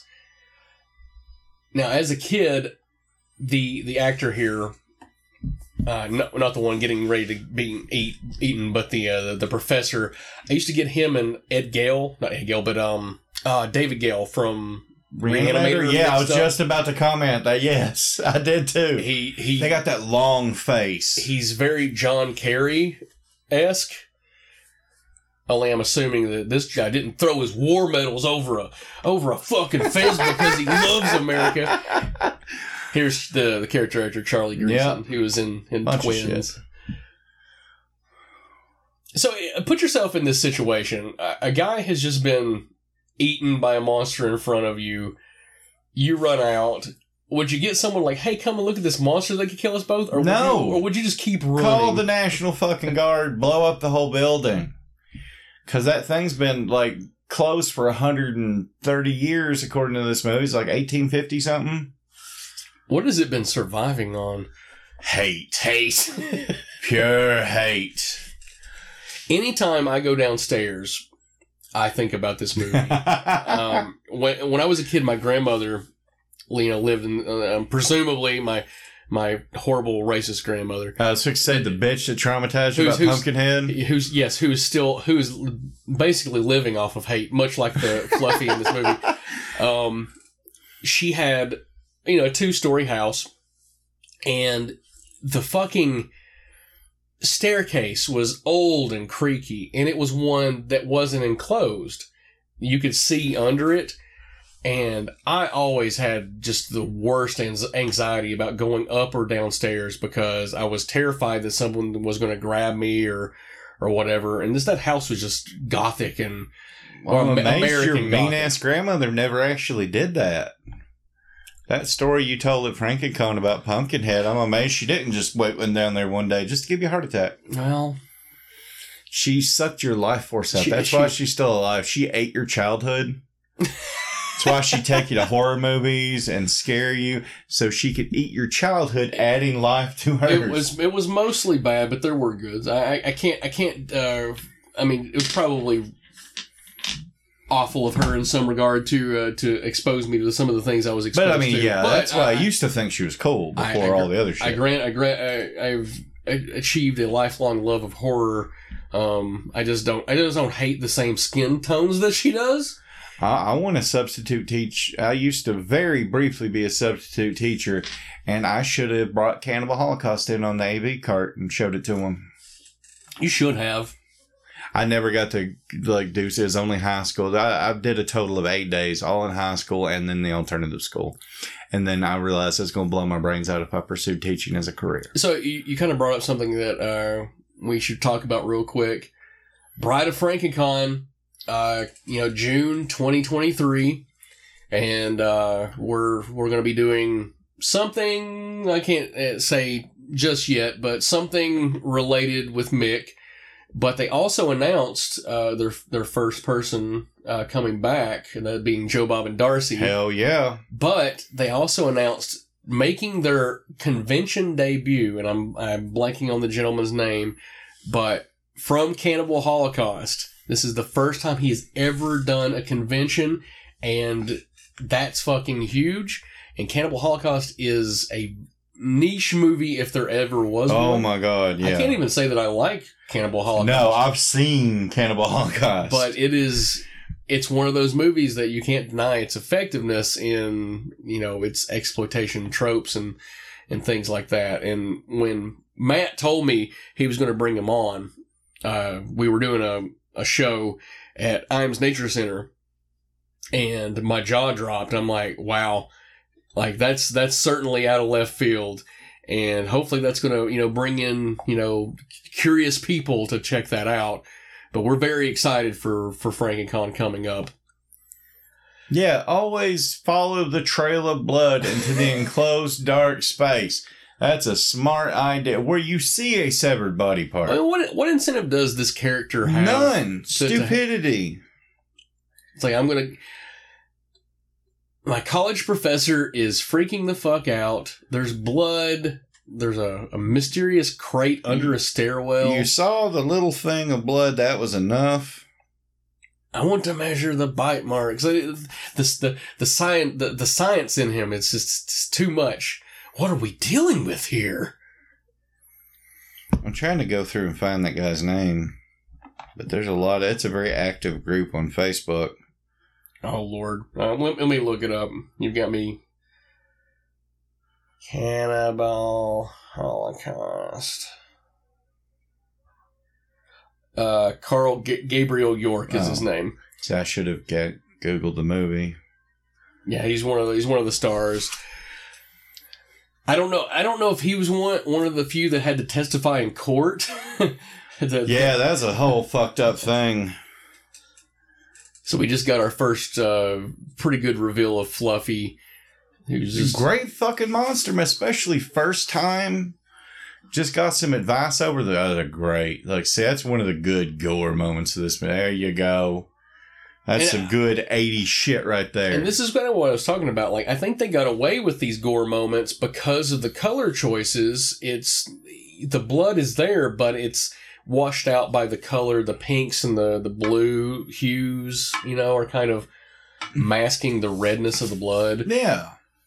I know in Evil Dead, Sam Raimi, in an attempt to try not to get an R rating, you know, made the blood, you know, like ridiculous, either just, I mean, like cartoonishly red, or it was like black, like tar. And those ideas are sound, but the MPA, or now as they're known, just the MPA, not the MPAA. They dropped the second A, but they just pick and choose and how they want to, you know. Yeah, they got little better for a while after that documentary. This movie has not yet been rated. Oh, that movie, that documentary. Called them the fuck out. Because then I remember going, because I remember specifically, because I made you and Amy go see it, right? Piranha 3D. Yeah. Got an R rating where Jerry O'Connell's dick is chewed off, fought over by a fish, and puked back out on you in 3D. This is like a couple years after. I'm like, this is because of that documentary. There was a lesbian water ballet. It's sweet tit. Art. Fuck you, Ingmar Bergman and Frederick Fellini. You know, if Fellini were today, I would hope that he could make something half as good as Piranha 3D, which, you know, it all comes full circle. You know, who was that in that movie? Fucking Dr. Emmett Brown himself. Oh, yeah. Christopher Lloyd. So he's... I guess him being in the Spirit Halloween movie is not entirely. He can do whatever he wants, man. Oh, I'm not demeaning him for doing it. It's just when I think of Christopher Lloyd, I think of a little more highbrow. You know, dude, surely people out there would. I was frozen today. All right, point taken. Yeah. Once you've done a movie with Hulk Hogan. You can just do whatever. Like, nobody puts serious expectations on you after that. I completely repeal my point of argument. You're absolutely correct. Once you have broken the seal, the Hulk Hogan rule, if you've appeared in a film with Hulk Hogan, you can't appear in an A-list movie ever again. The only exception being Sylvester Stallone, because that wasn't Hulk Hogan. And Rocky III, that was... That was Thunderlips. Thunderlips. So see, he still got to go on and make good movies. And he also was not the Hulk Hogan of the Hulkamania era. And so that was pre-Hulk. He was Hulk Hogan at that point. But it was, Hulkamania hadn't infested America like an STD yet. Well, I remember those days. It comes in waves. It's like herpes. Yeah, there's still quite a few people inflicted with Hulkamania. Take your vitamins, say your prayers. One day, maybe you can cure yourself of the horrible affliction that is full blown Hulkamania. Search up the Gawker video. And that'll cure you a lot. Yeah. Nice. Come on, Hal. So Hal Holbrook. I also forgot he was in Evening Shade. I used to love that show as a kid. It's like a comfort thing right before bedtime. I don't even remember the plots, but he's also one of those actors, kind of like Leslie Nielsen, who's also in this movie, who always looked old. Always, yeah. This movie's in '82. He does shit and then hit your table. He's gonna hit me because it's gonna make a sound on the mic. He's in The Firm, and by that point, like he is like old. Which I thought was like a decade after this with Tom Cruise. And we haven't said this in a while. Fuck you, Tom Cruise. But, you know, a legendary actor. Oh, yeah. I know you and I have talked about this a lot before, but Magnum Force, I mean, definitely the best. Absolutely. No argument. Of the Dirty Harry sequels. Yes. He's fantastic in that movie. That third act reveal where you find out he's the mastermind behind the whole thing, and he holds Harry at gunpoint and that whole car chase and everything. It's just good stuff. Doing cocaine with my dying father watching Magnum Force is a great day. Real quick story. My dad, dying of cancer, couldn't ask for a beer. It upset my mom. I pulled her aside gently, then screamed to her, "If that man wants crack cocaine, I'll fucking get it." He was definitely terminal. You know, he was on hospice care. And he kind of, do you think you could get coke? Well, I called friends of our family because I had no money. And they immediately brought us cocaine, and we did cocaine and watched Dirty Harry movies. That's all but the Deadpool movie, because Deadpool sucks. The Dirty Harry Deadpool. I don't even hate the Deadpool. I don't hate it, but I won't watch it right after watching the other ones. It has to be, like, separately on its own day. Dude. Jim Carrey's little thing was kind of cool. But he plays a character named Johnny Squares. Yep. Why do I remember that? I don't fucking know, man. His band played their Welcome to the Jungle. You get to hear Welcome to the Jungle like four times. This is how henpecked he is, because he's the one mopping the floors. He should grab his bitch wife to do it. Just kidding, baby. I mean, that actually kind of plays out for his character, because he's the definition of pussy whipped. Yep. I gotta tell you, I wouldn't put up with too much, but if 1982 Adrian Barbeau was letting me hit that, I'd put up with some shit. See, that's the thing. You could tell this character got her husband with her pussy, and I love this. He's just getting everything ready. He's smart. This is like, it's still exaggeratedly red, but this is like one of the only times in the movie you see blood without... Like in this segment, without like a filter or zany thing. He's just a cleanup. Like he's jerking. Now we have the color. See, they don't want to give you too much. The close-up shots, they're giving you the color. He's jacking it both hands. That's how he got into the headspace. I mean, where do you go after Adrian Barbeau? Adrian Barbeau was married to John Carpenter around this time. Yeah. Good for fucking him. Exactly. What was the woman, like the big one after that? I'm blanking on her fucking name. It's not. Was he ever married to Deborah Hill, or were they just associates? I think they dated, but I don't think they were ever married. But that was in the 70s. Yeah, this was Adrian Barr, and then he just gave up on the idea of marriage, the institution of marriage after that. Well, good for him. He's like, I'm going to make the greatest Cthulhu-esque 90s horror movie, and that's what he concentrated the rest of his life on. Well, when you've seen The Void, yeah, I know that's not a 90s though. There would be no void without In the Mouth of Madness. Well, I was actually speaking about when you've seen the void that the horribleness of marriage can lead you to. I love my wife. Well, I keep her in line with my fists and my yelling, and she's tinier than me. I can control them, and I'm just playing. Some people can make it work. In general, I think marriage is. I mean, that's why I waited until I was 40. No 20-year-old, no 30-year-old is going to stay. You know, that's why Brandon's batching it up. Not because he couldn't find a woman to accept the Black Lodge. If you do find a woman that's into this and finds it cool and says, "Oh my God, it's the coolest room ever," you married that. Oh bitch no, on the spot. If I were ever to get married, we'd have to move out. Like I don't have enough room for me here, let alone. No, she'd have to get her own place, pay her own fucking bills, and come over and take care of business. Y'all could cuddle. Accepting applications now, whores, sluts. He ain't gonna pay you. You're right. My misuse of vernacular is. You got to respect. We don't call sex workers whores in the Black Lodge. They're sex workers. That's a job. But sluts, hey, we love you too. Used to. Now it's only Sarah and Adrienne Barbeau. Sorry, Sarah. She can get it. Have you ever seen Adrienne Barbeau in the uncut version of Swamp Thing? Yes, I have. The European cut where it shows them titties.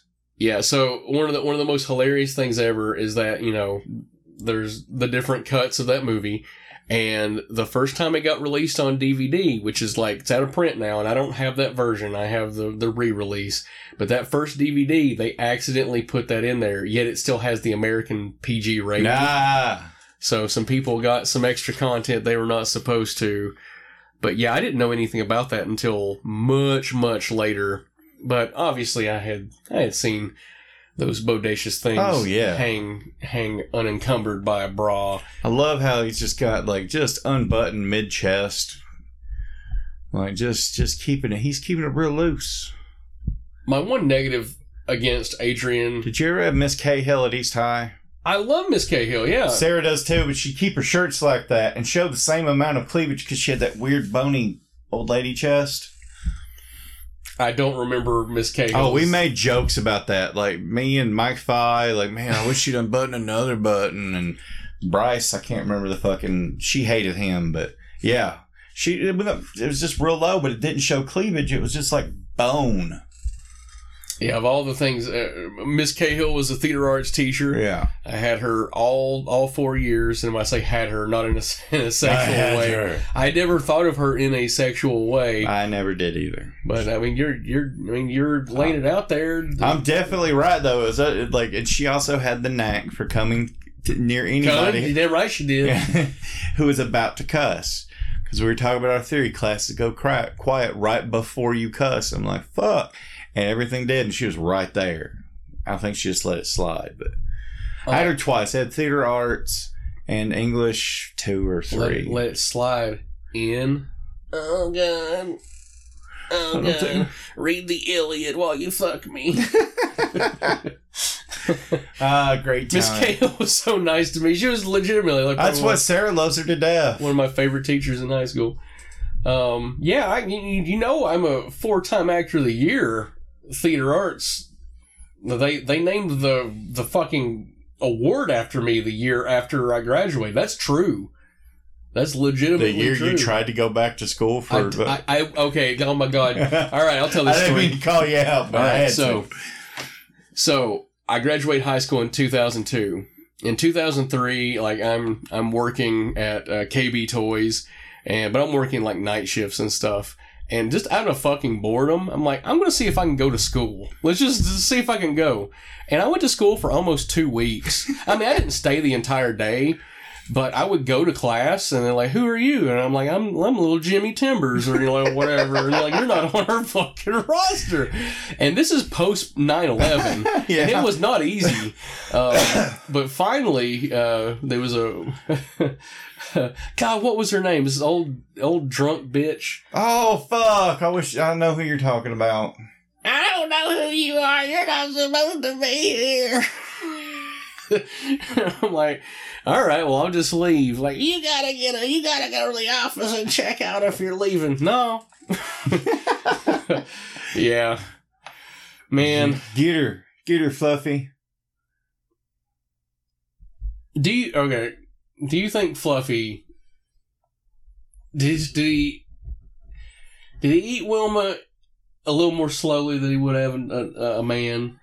Yeah. I mean, there's more meat there in certain areas to enjoy upon. I think he was full already and wouldn't have ate her, but he's a bros before hoes kind of guy. Wu-Tang. And just, he was just doing a solid to Hella Holbrook.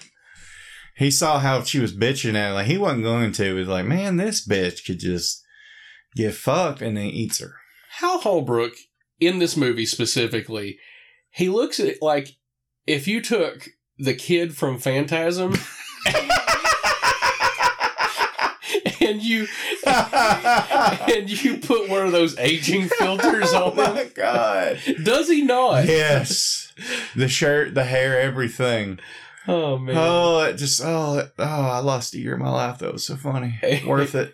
A. Michael Baldwin is his name. Recast in the sequel. Right here. Yeah. Oh, that's an iconic shot right there. Hold out. Fucking love it. He's inside of her. Does Fluffy have genitals? Yes or no?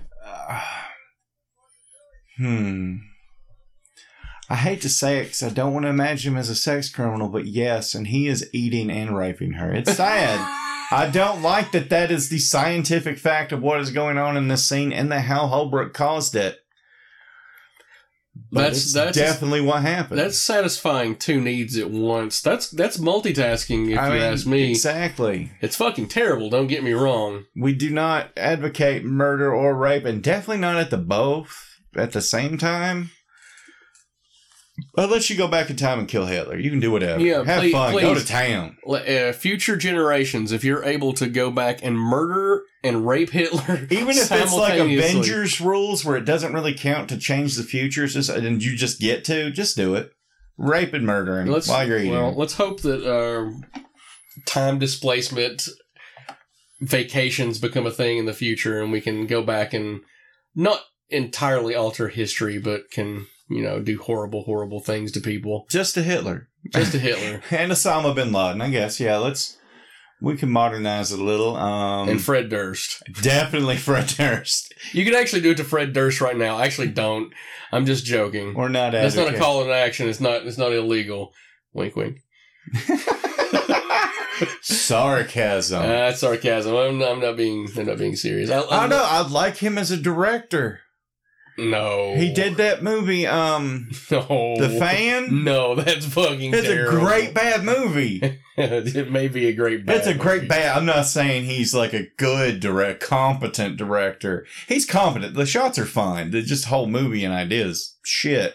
Poor Devin Sawa. You deserve better than to be in a John Travolta movie where he's playing... The best John Travolta movie. Poppycock! Oh. Poppycock.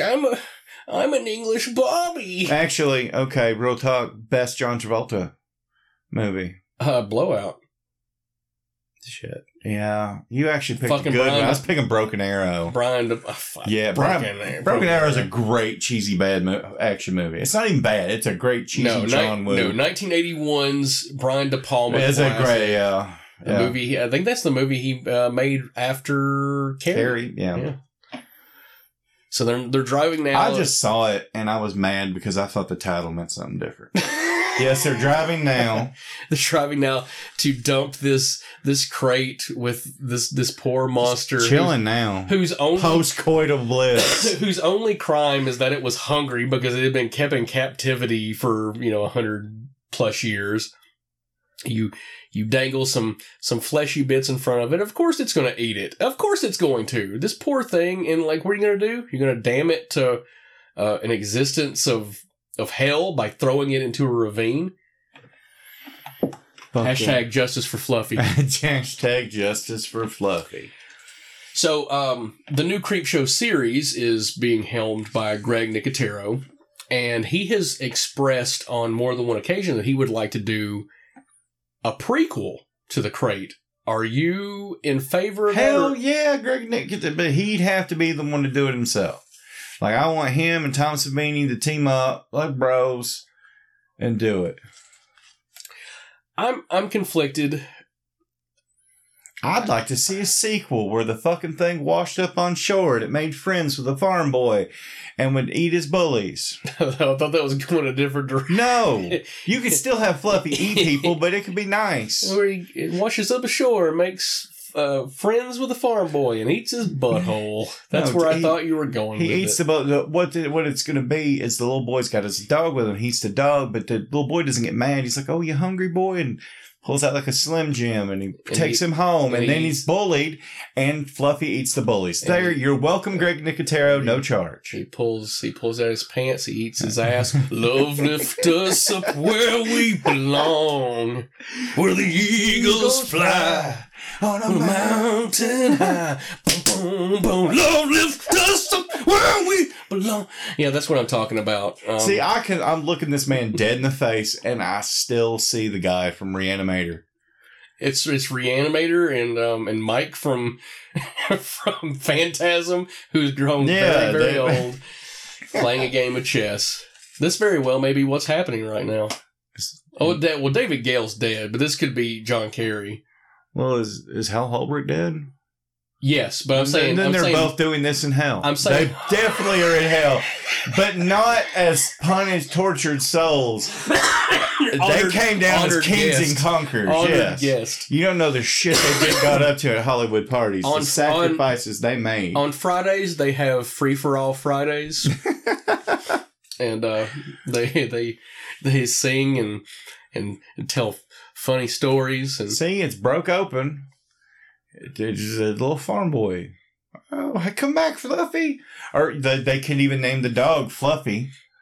And it eats Fluffy the dog. Sure. I'm telling you, that's what I want. The prequel would be cool, but I want a sequel.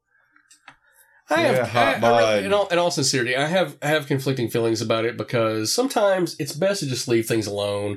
And I'm glad that they're doing the Creepshow series. I also really like that it's short series, like there's only like 6 episodes. Oh yeah, they're not making you sick of it. It's quality over quantity, or for the most part. There have been a couple episodes that I've not been crazy about, but overall, I don't know that it's necessary. But I mean, given the right attention to detail, it could be a nice little nod. We have our well, with the exception of our wraparound story, we have our final part in this whole Creepshow ordeal called They're Creeping Up on You. This last story was also specifically written for the film. It stars E.G. Marshall as Upson Pratt, who you may remember from Superman 2, National Lampoon's Christmas Vacation, Two Evil Eyes, and Oliver Stone's Nixon. I used to get this guy and the mayor of New York City, Ed Koch, mixed up. I thought they were the same person. I could kind of see that. I never did, but it's not shocking. Look at all this high-tech 80s stuff. Everything in the house, with the exception of the bug spray, I have on my phone right now. I have a phone, a light, a computer. I don't have an incinerator. And we're poor. Yeah, I'm poor. My shit's a prepaid Android. I get made fun of all the time by the girls for not having an iPhone. Well, I have an iPhone, but I'm... La-di-da, little Lord Fauntleroy. I also didn't pay for it outright. I used a payment plan. His booty hole to his sugar daddy. Fluffy ate my ass. We need to make that a rant shirt. Fluffy ate my ass. Do you know who was originally going to play this part? No, I do not. It was originally going to be Max von Sydow. Oh, that would have been fucking awesome. Max von Sydow is great in everything he's fucking in. Now, I cannot think of a bad thing he's in. So, do you think he would have been a better choice overall? I hate to... I would have probably liked it more because this is my least favorite. But no, this guy, he's got the Howard Hughes vibe, the uncut hair. He does a great job. I don't think Max von Sydow and any kind of long, unkept hair kind of thing would have worked. I would have loved for him to have had just... Stop. A $3,200 a month penthouse in 1982. Now $3,200 in a big city would not get you up, like maybe a one bedroom in New York. Yeah. Fuck you, boomers. But I would have liked to have seen this character having just a plethora of piss jars that he's been collecting. Yeah. You know, like really play up the whole Howard Hughes angle if you're going to do that. But I guess the whole point of this is the sanitary nature. So yeah, that probably sterile and saving the piss wouldn't have made entirely too much. He's got that sense. Rich shit. He's got that rich people bug spray. Is no label on it or anything. I loathe bugs. It's his. It's like a rich person. They own a vineyard. He owns his own pesticide company. This actually kind of makes me sick, and I'm not talking about the roaches. Just the clinical, minimalist look of this place. Yeah, I hate it. It makes me uneasy, and I know that's not necessarily the intent of this. It might be a little. Well, I mean, it's to show you how unhinged he is, the extremes he lives his life by. But even at that, it doesn't bother me in necessarily in those ways. If you were to take a visual cue around the Black Lodge, there is very little wall space that is not covered by something. It really isn't. I'm a quantity and quality. He's got behind the arcade on the left of the wall I'm facing toward the window. That's the only blank spot where he could probably fit something. And I'm ashamed he hasn't. There is a poster that's supposed to go there, and I haven't rehung it. I knew that you had something there. We're planning. These damn cockroaches, I'm not afraid of cockroaches, but I'll give this, even though I say it's my least favorite, I'm not saying it's bad. But this would be Scott's probably pick for favorite, because it's the most inferior choice you could make. I'm going to say something that you may not agree with. This is your favorite? This is not my favorite. Touch of evil again. But in terms of what would probably be scary to a general populace, this is probably the scariest. Oh, yeah, I could see that. I mean, lots of people hate bugs. And it's just so weird that that's the only decoration, that the Victrola jukebox. Oh, by the way, the song that's playing at one point with it is the same closing credits from the original Evil Dead. Oh, I did not know that. Yeah, it's cool. It's like public domain Victrola music. So on top of this guy being a complete germaphobe, he also has antiquated taste in music. I will rejoice. I love what a dick he is too. Oh, he's fantastic. He's great. Max von Sydow again, but I'd still probably be distracted by it being Max von Sydow. This guy is he's just a dick. I know he's an actor and other shit, but I'll have to keep hell hot for you son of a bitch.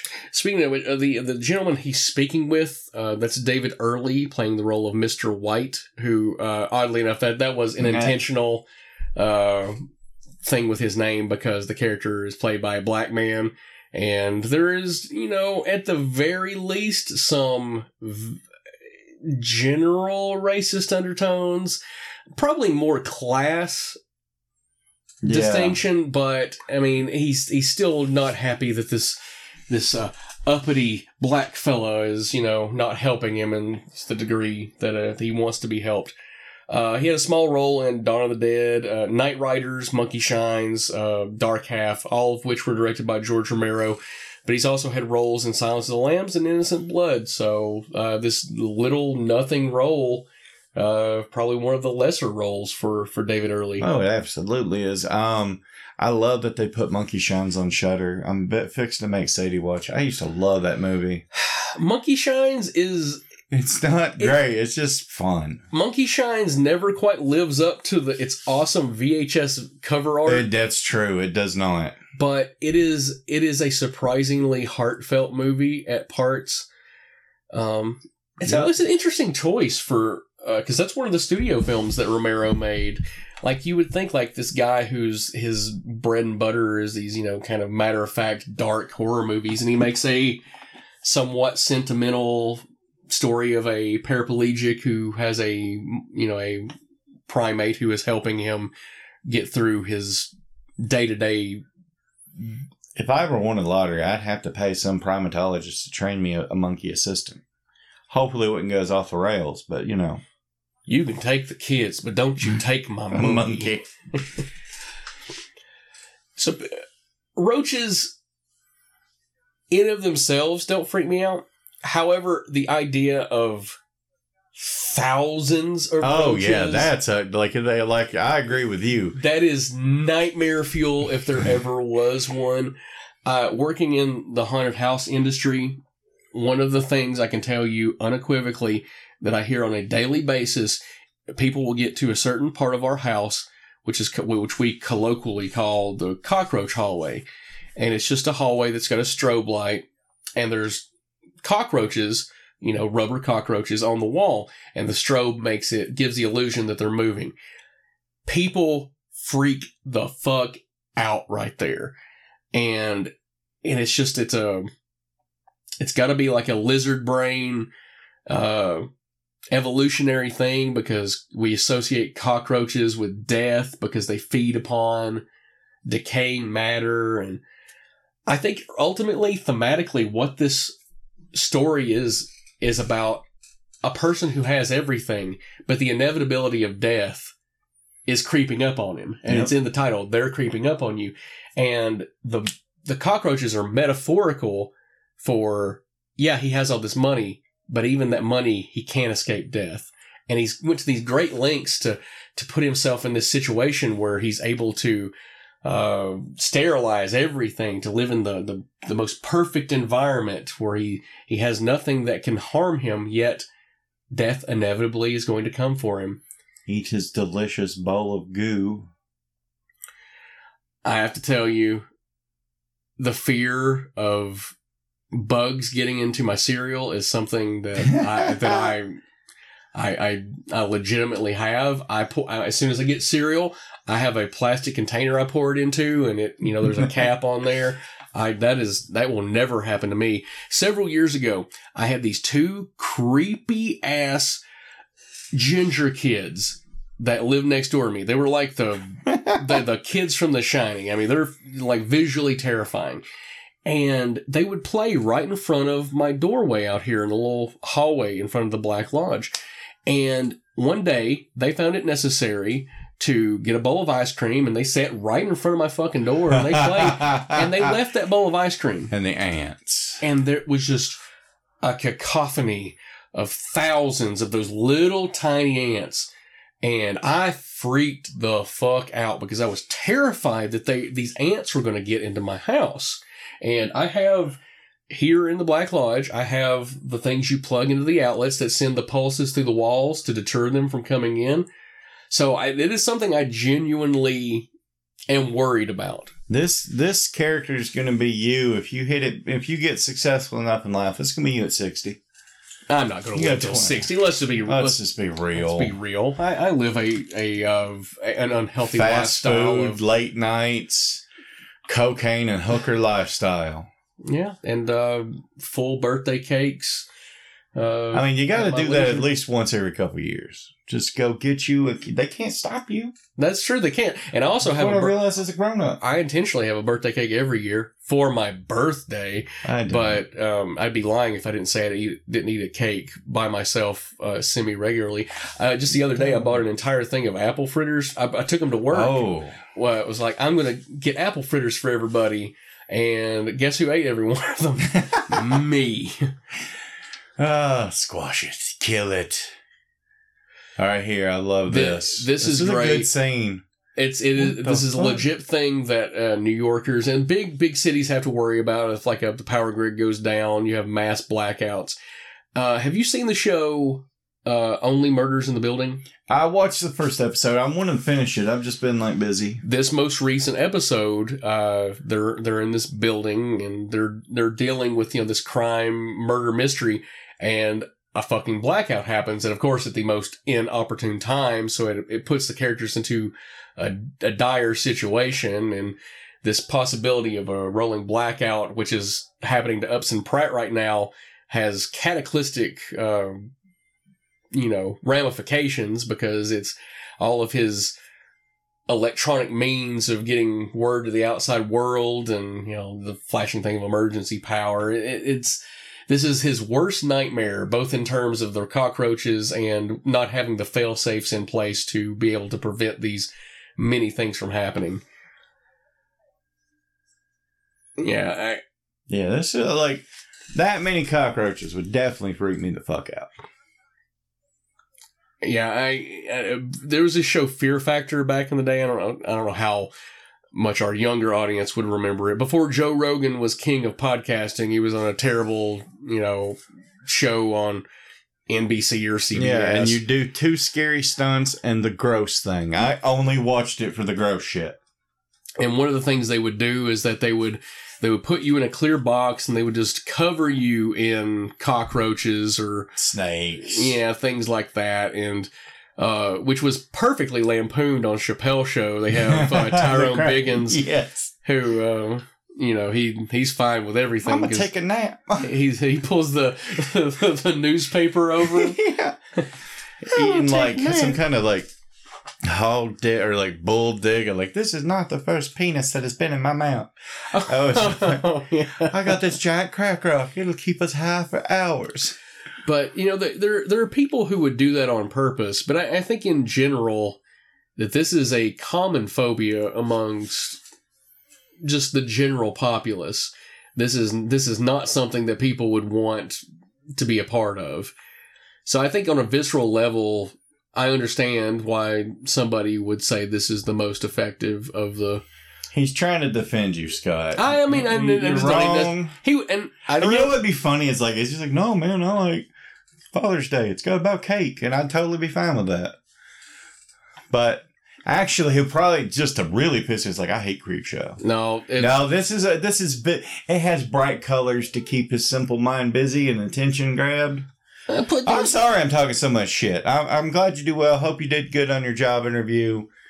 I'm mad about Texas Chainsaw Massacre and fucking Painkiller. I'm never going to get over it. I love you. We love you, but we'll never forgive you for Texas Chainsaw Massacre.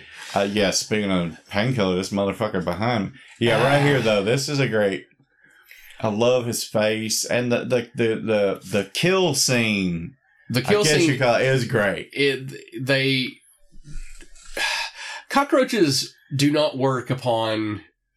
orders. They just kind of do whatever they wanted to do. Yep. And the amount of cockroaches they had to get for this was astronomical. I've heard about that. And they had to pay. I can't remember. I didn't write it down in my notes. I should have. But the amount of money per pound for cockroaches was like $3,000 or some ridiculous amount like that. That's where the budget went. So legitimately, so much of the budget went to just getting all these cockroaches. And there is a really good documentary that they made about Creepshow. I don't know if you've seen it or not.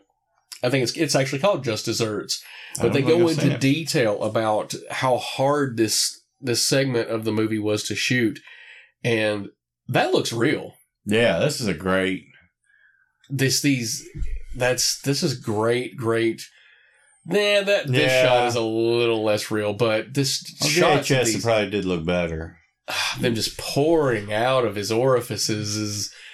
Oh, this is wonderfully disgusting. And the first time I saw this, I was all in the room like, oh, they're going to do that. It was all a dream bullshit. That's stupid. But then they did that. I'm like, I stand corrected. Yeah, look at that. Yeah, that's a visual right there. So... They had to like dump them through the vents and stuff to get them to like land on the ground because their natural inclination is to run away and stuff.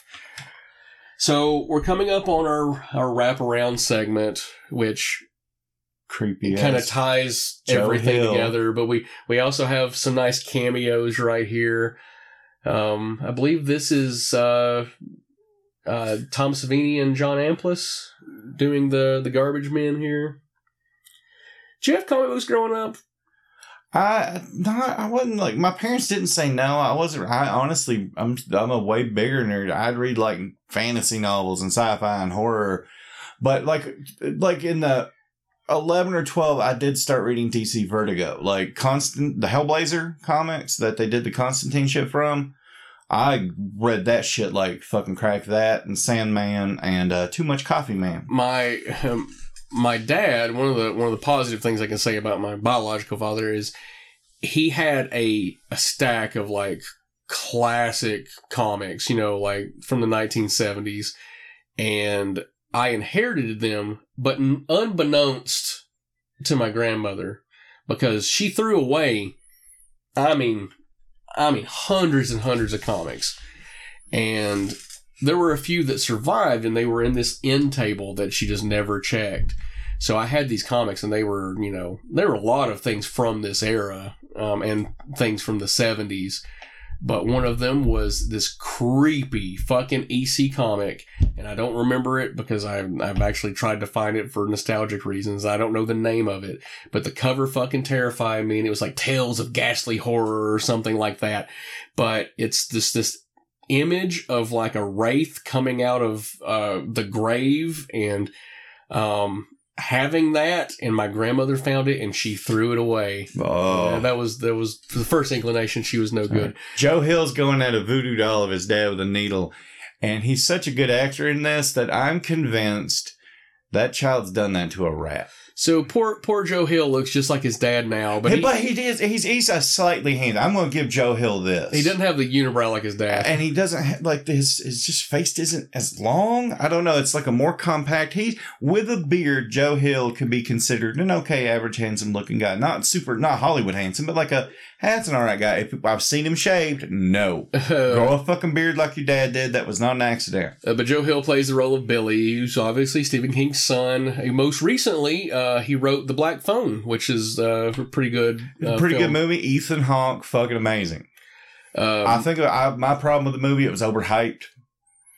I do love it. It's a 7 out of 10. I heard too many people say, "Oh my gosh, it's the scariest fucking thing ever." No, it's a fun, entertaining, slightly suspenseful movie with a great villain. I didn't think it was scary. No, there's one good jump scare. It's one of those movies where it's not really what it is that they're promoting it as, and that's the problem. That's another thing. Incorrect expectations.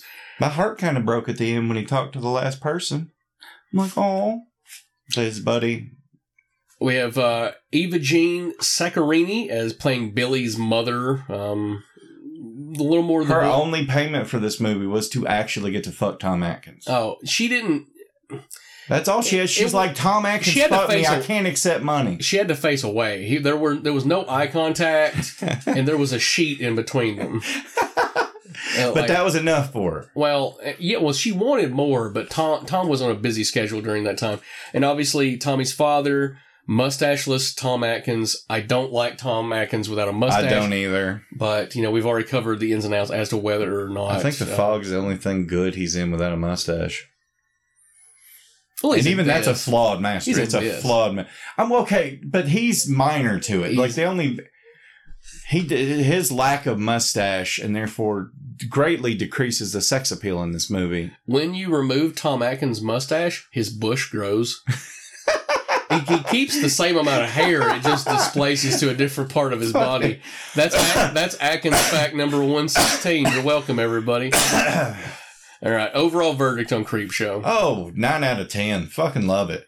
It's not scary, but it's incredibly fun. It's just a well-made, crafted film of little tidbits of these fun stories that are slightly interwoven with each other. And, I really should have pointed out the times, the other parts of where the ashtray is next to Jordy Verrill on his stand. It's, somewhere in Upson Pratt's,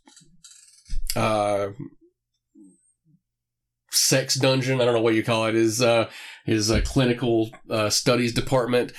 And, it's, on like next to the, chessboard, I think, in, The crate. Either way, nice little through line, whether you realize it or not. I love Creepshow. It is legitimately one of my favorite films of all time. It's just a movie that I saw repeatedly as a kid, wore that VHS copy out, and I know that if I'm in a bad mood and I want to watch something that's going to cheer me up, Creepshow absolutely does it. I absolutely agree.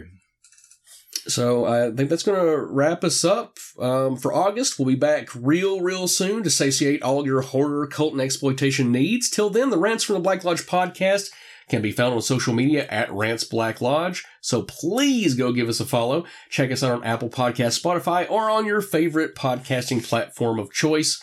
Don't forget to stop by our homepage at JuicyKruger.com. And for the love of Cthulhu, buy a t-shirt, a sticker, or a mug from our web store at rantarmy.com. For Fat Tony, I'm Brandon A. Lane. Till next month, Rant Army, keep marching.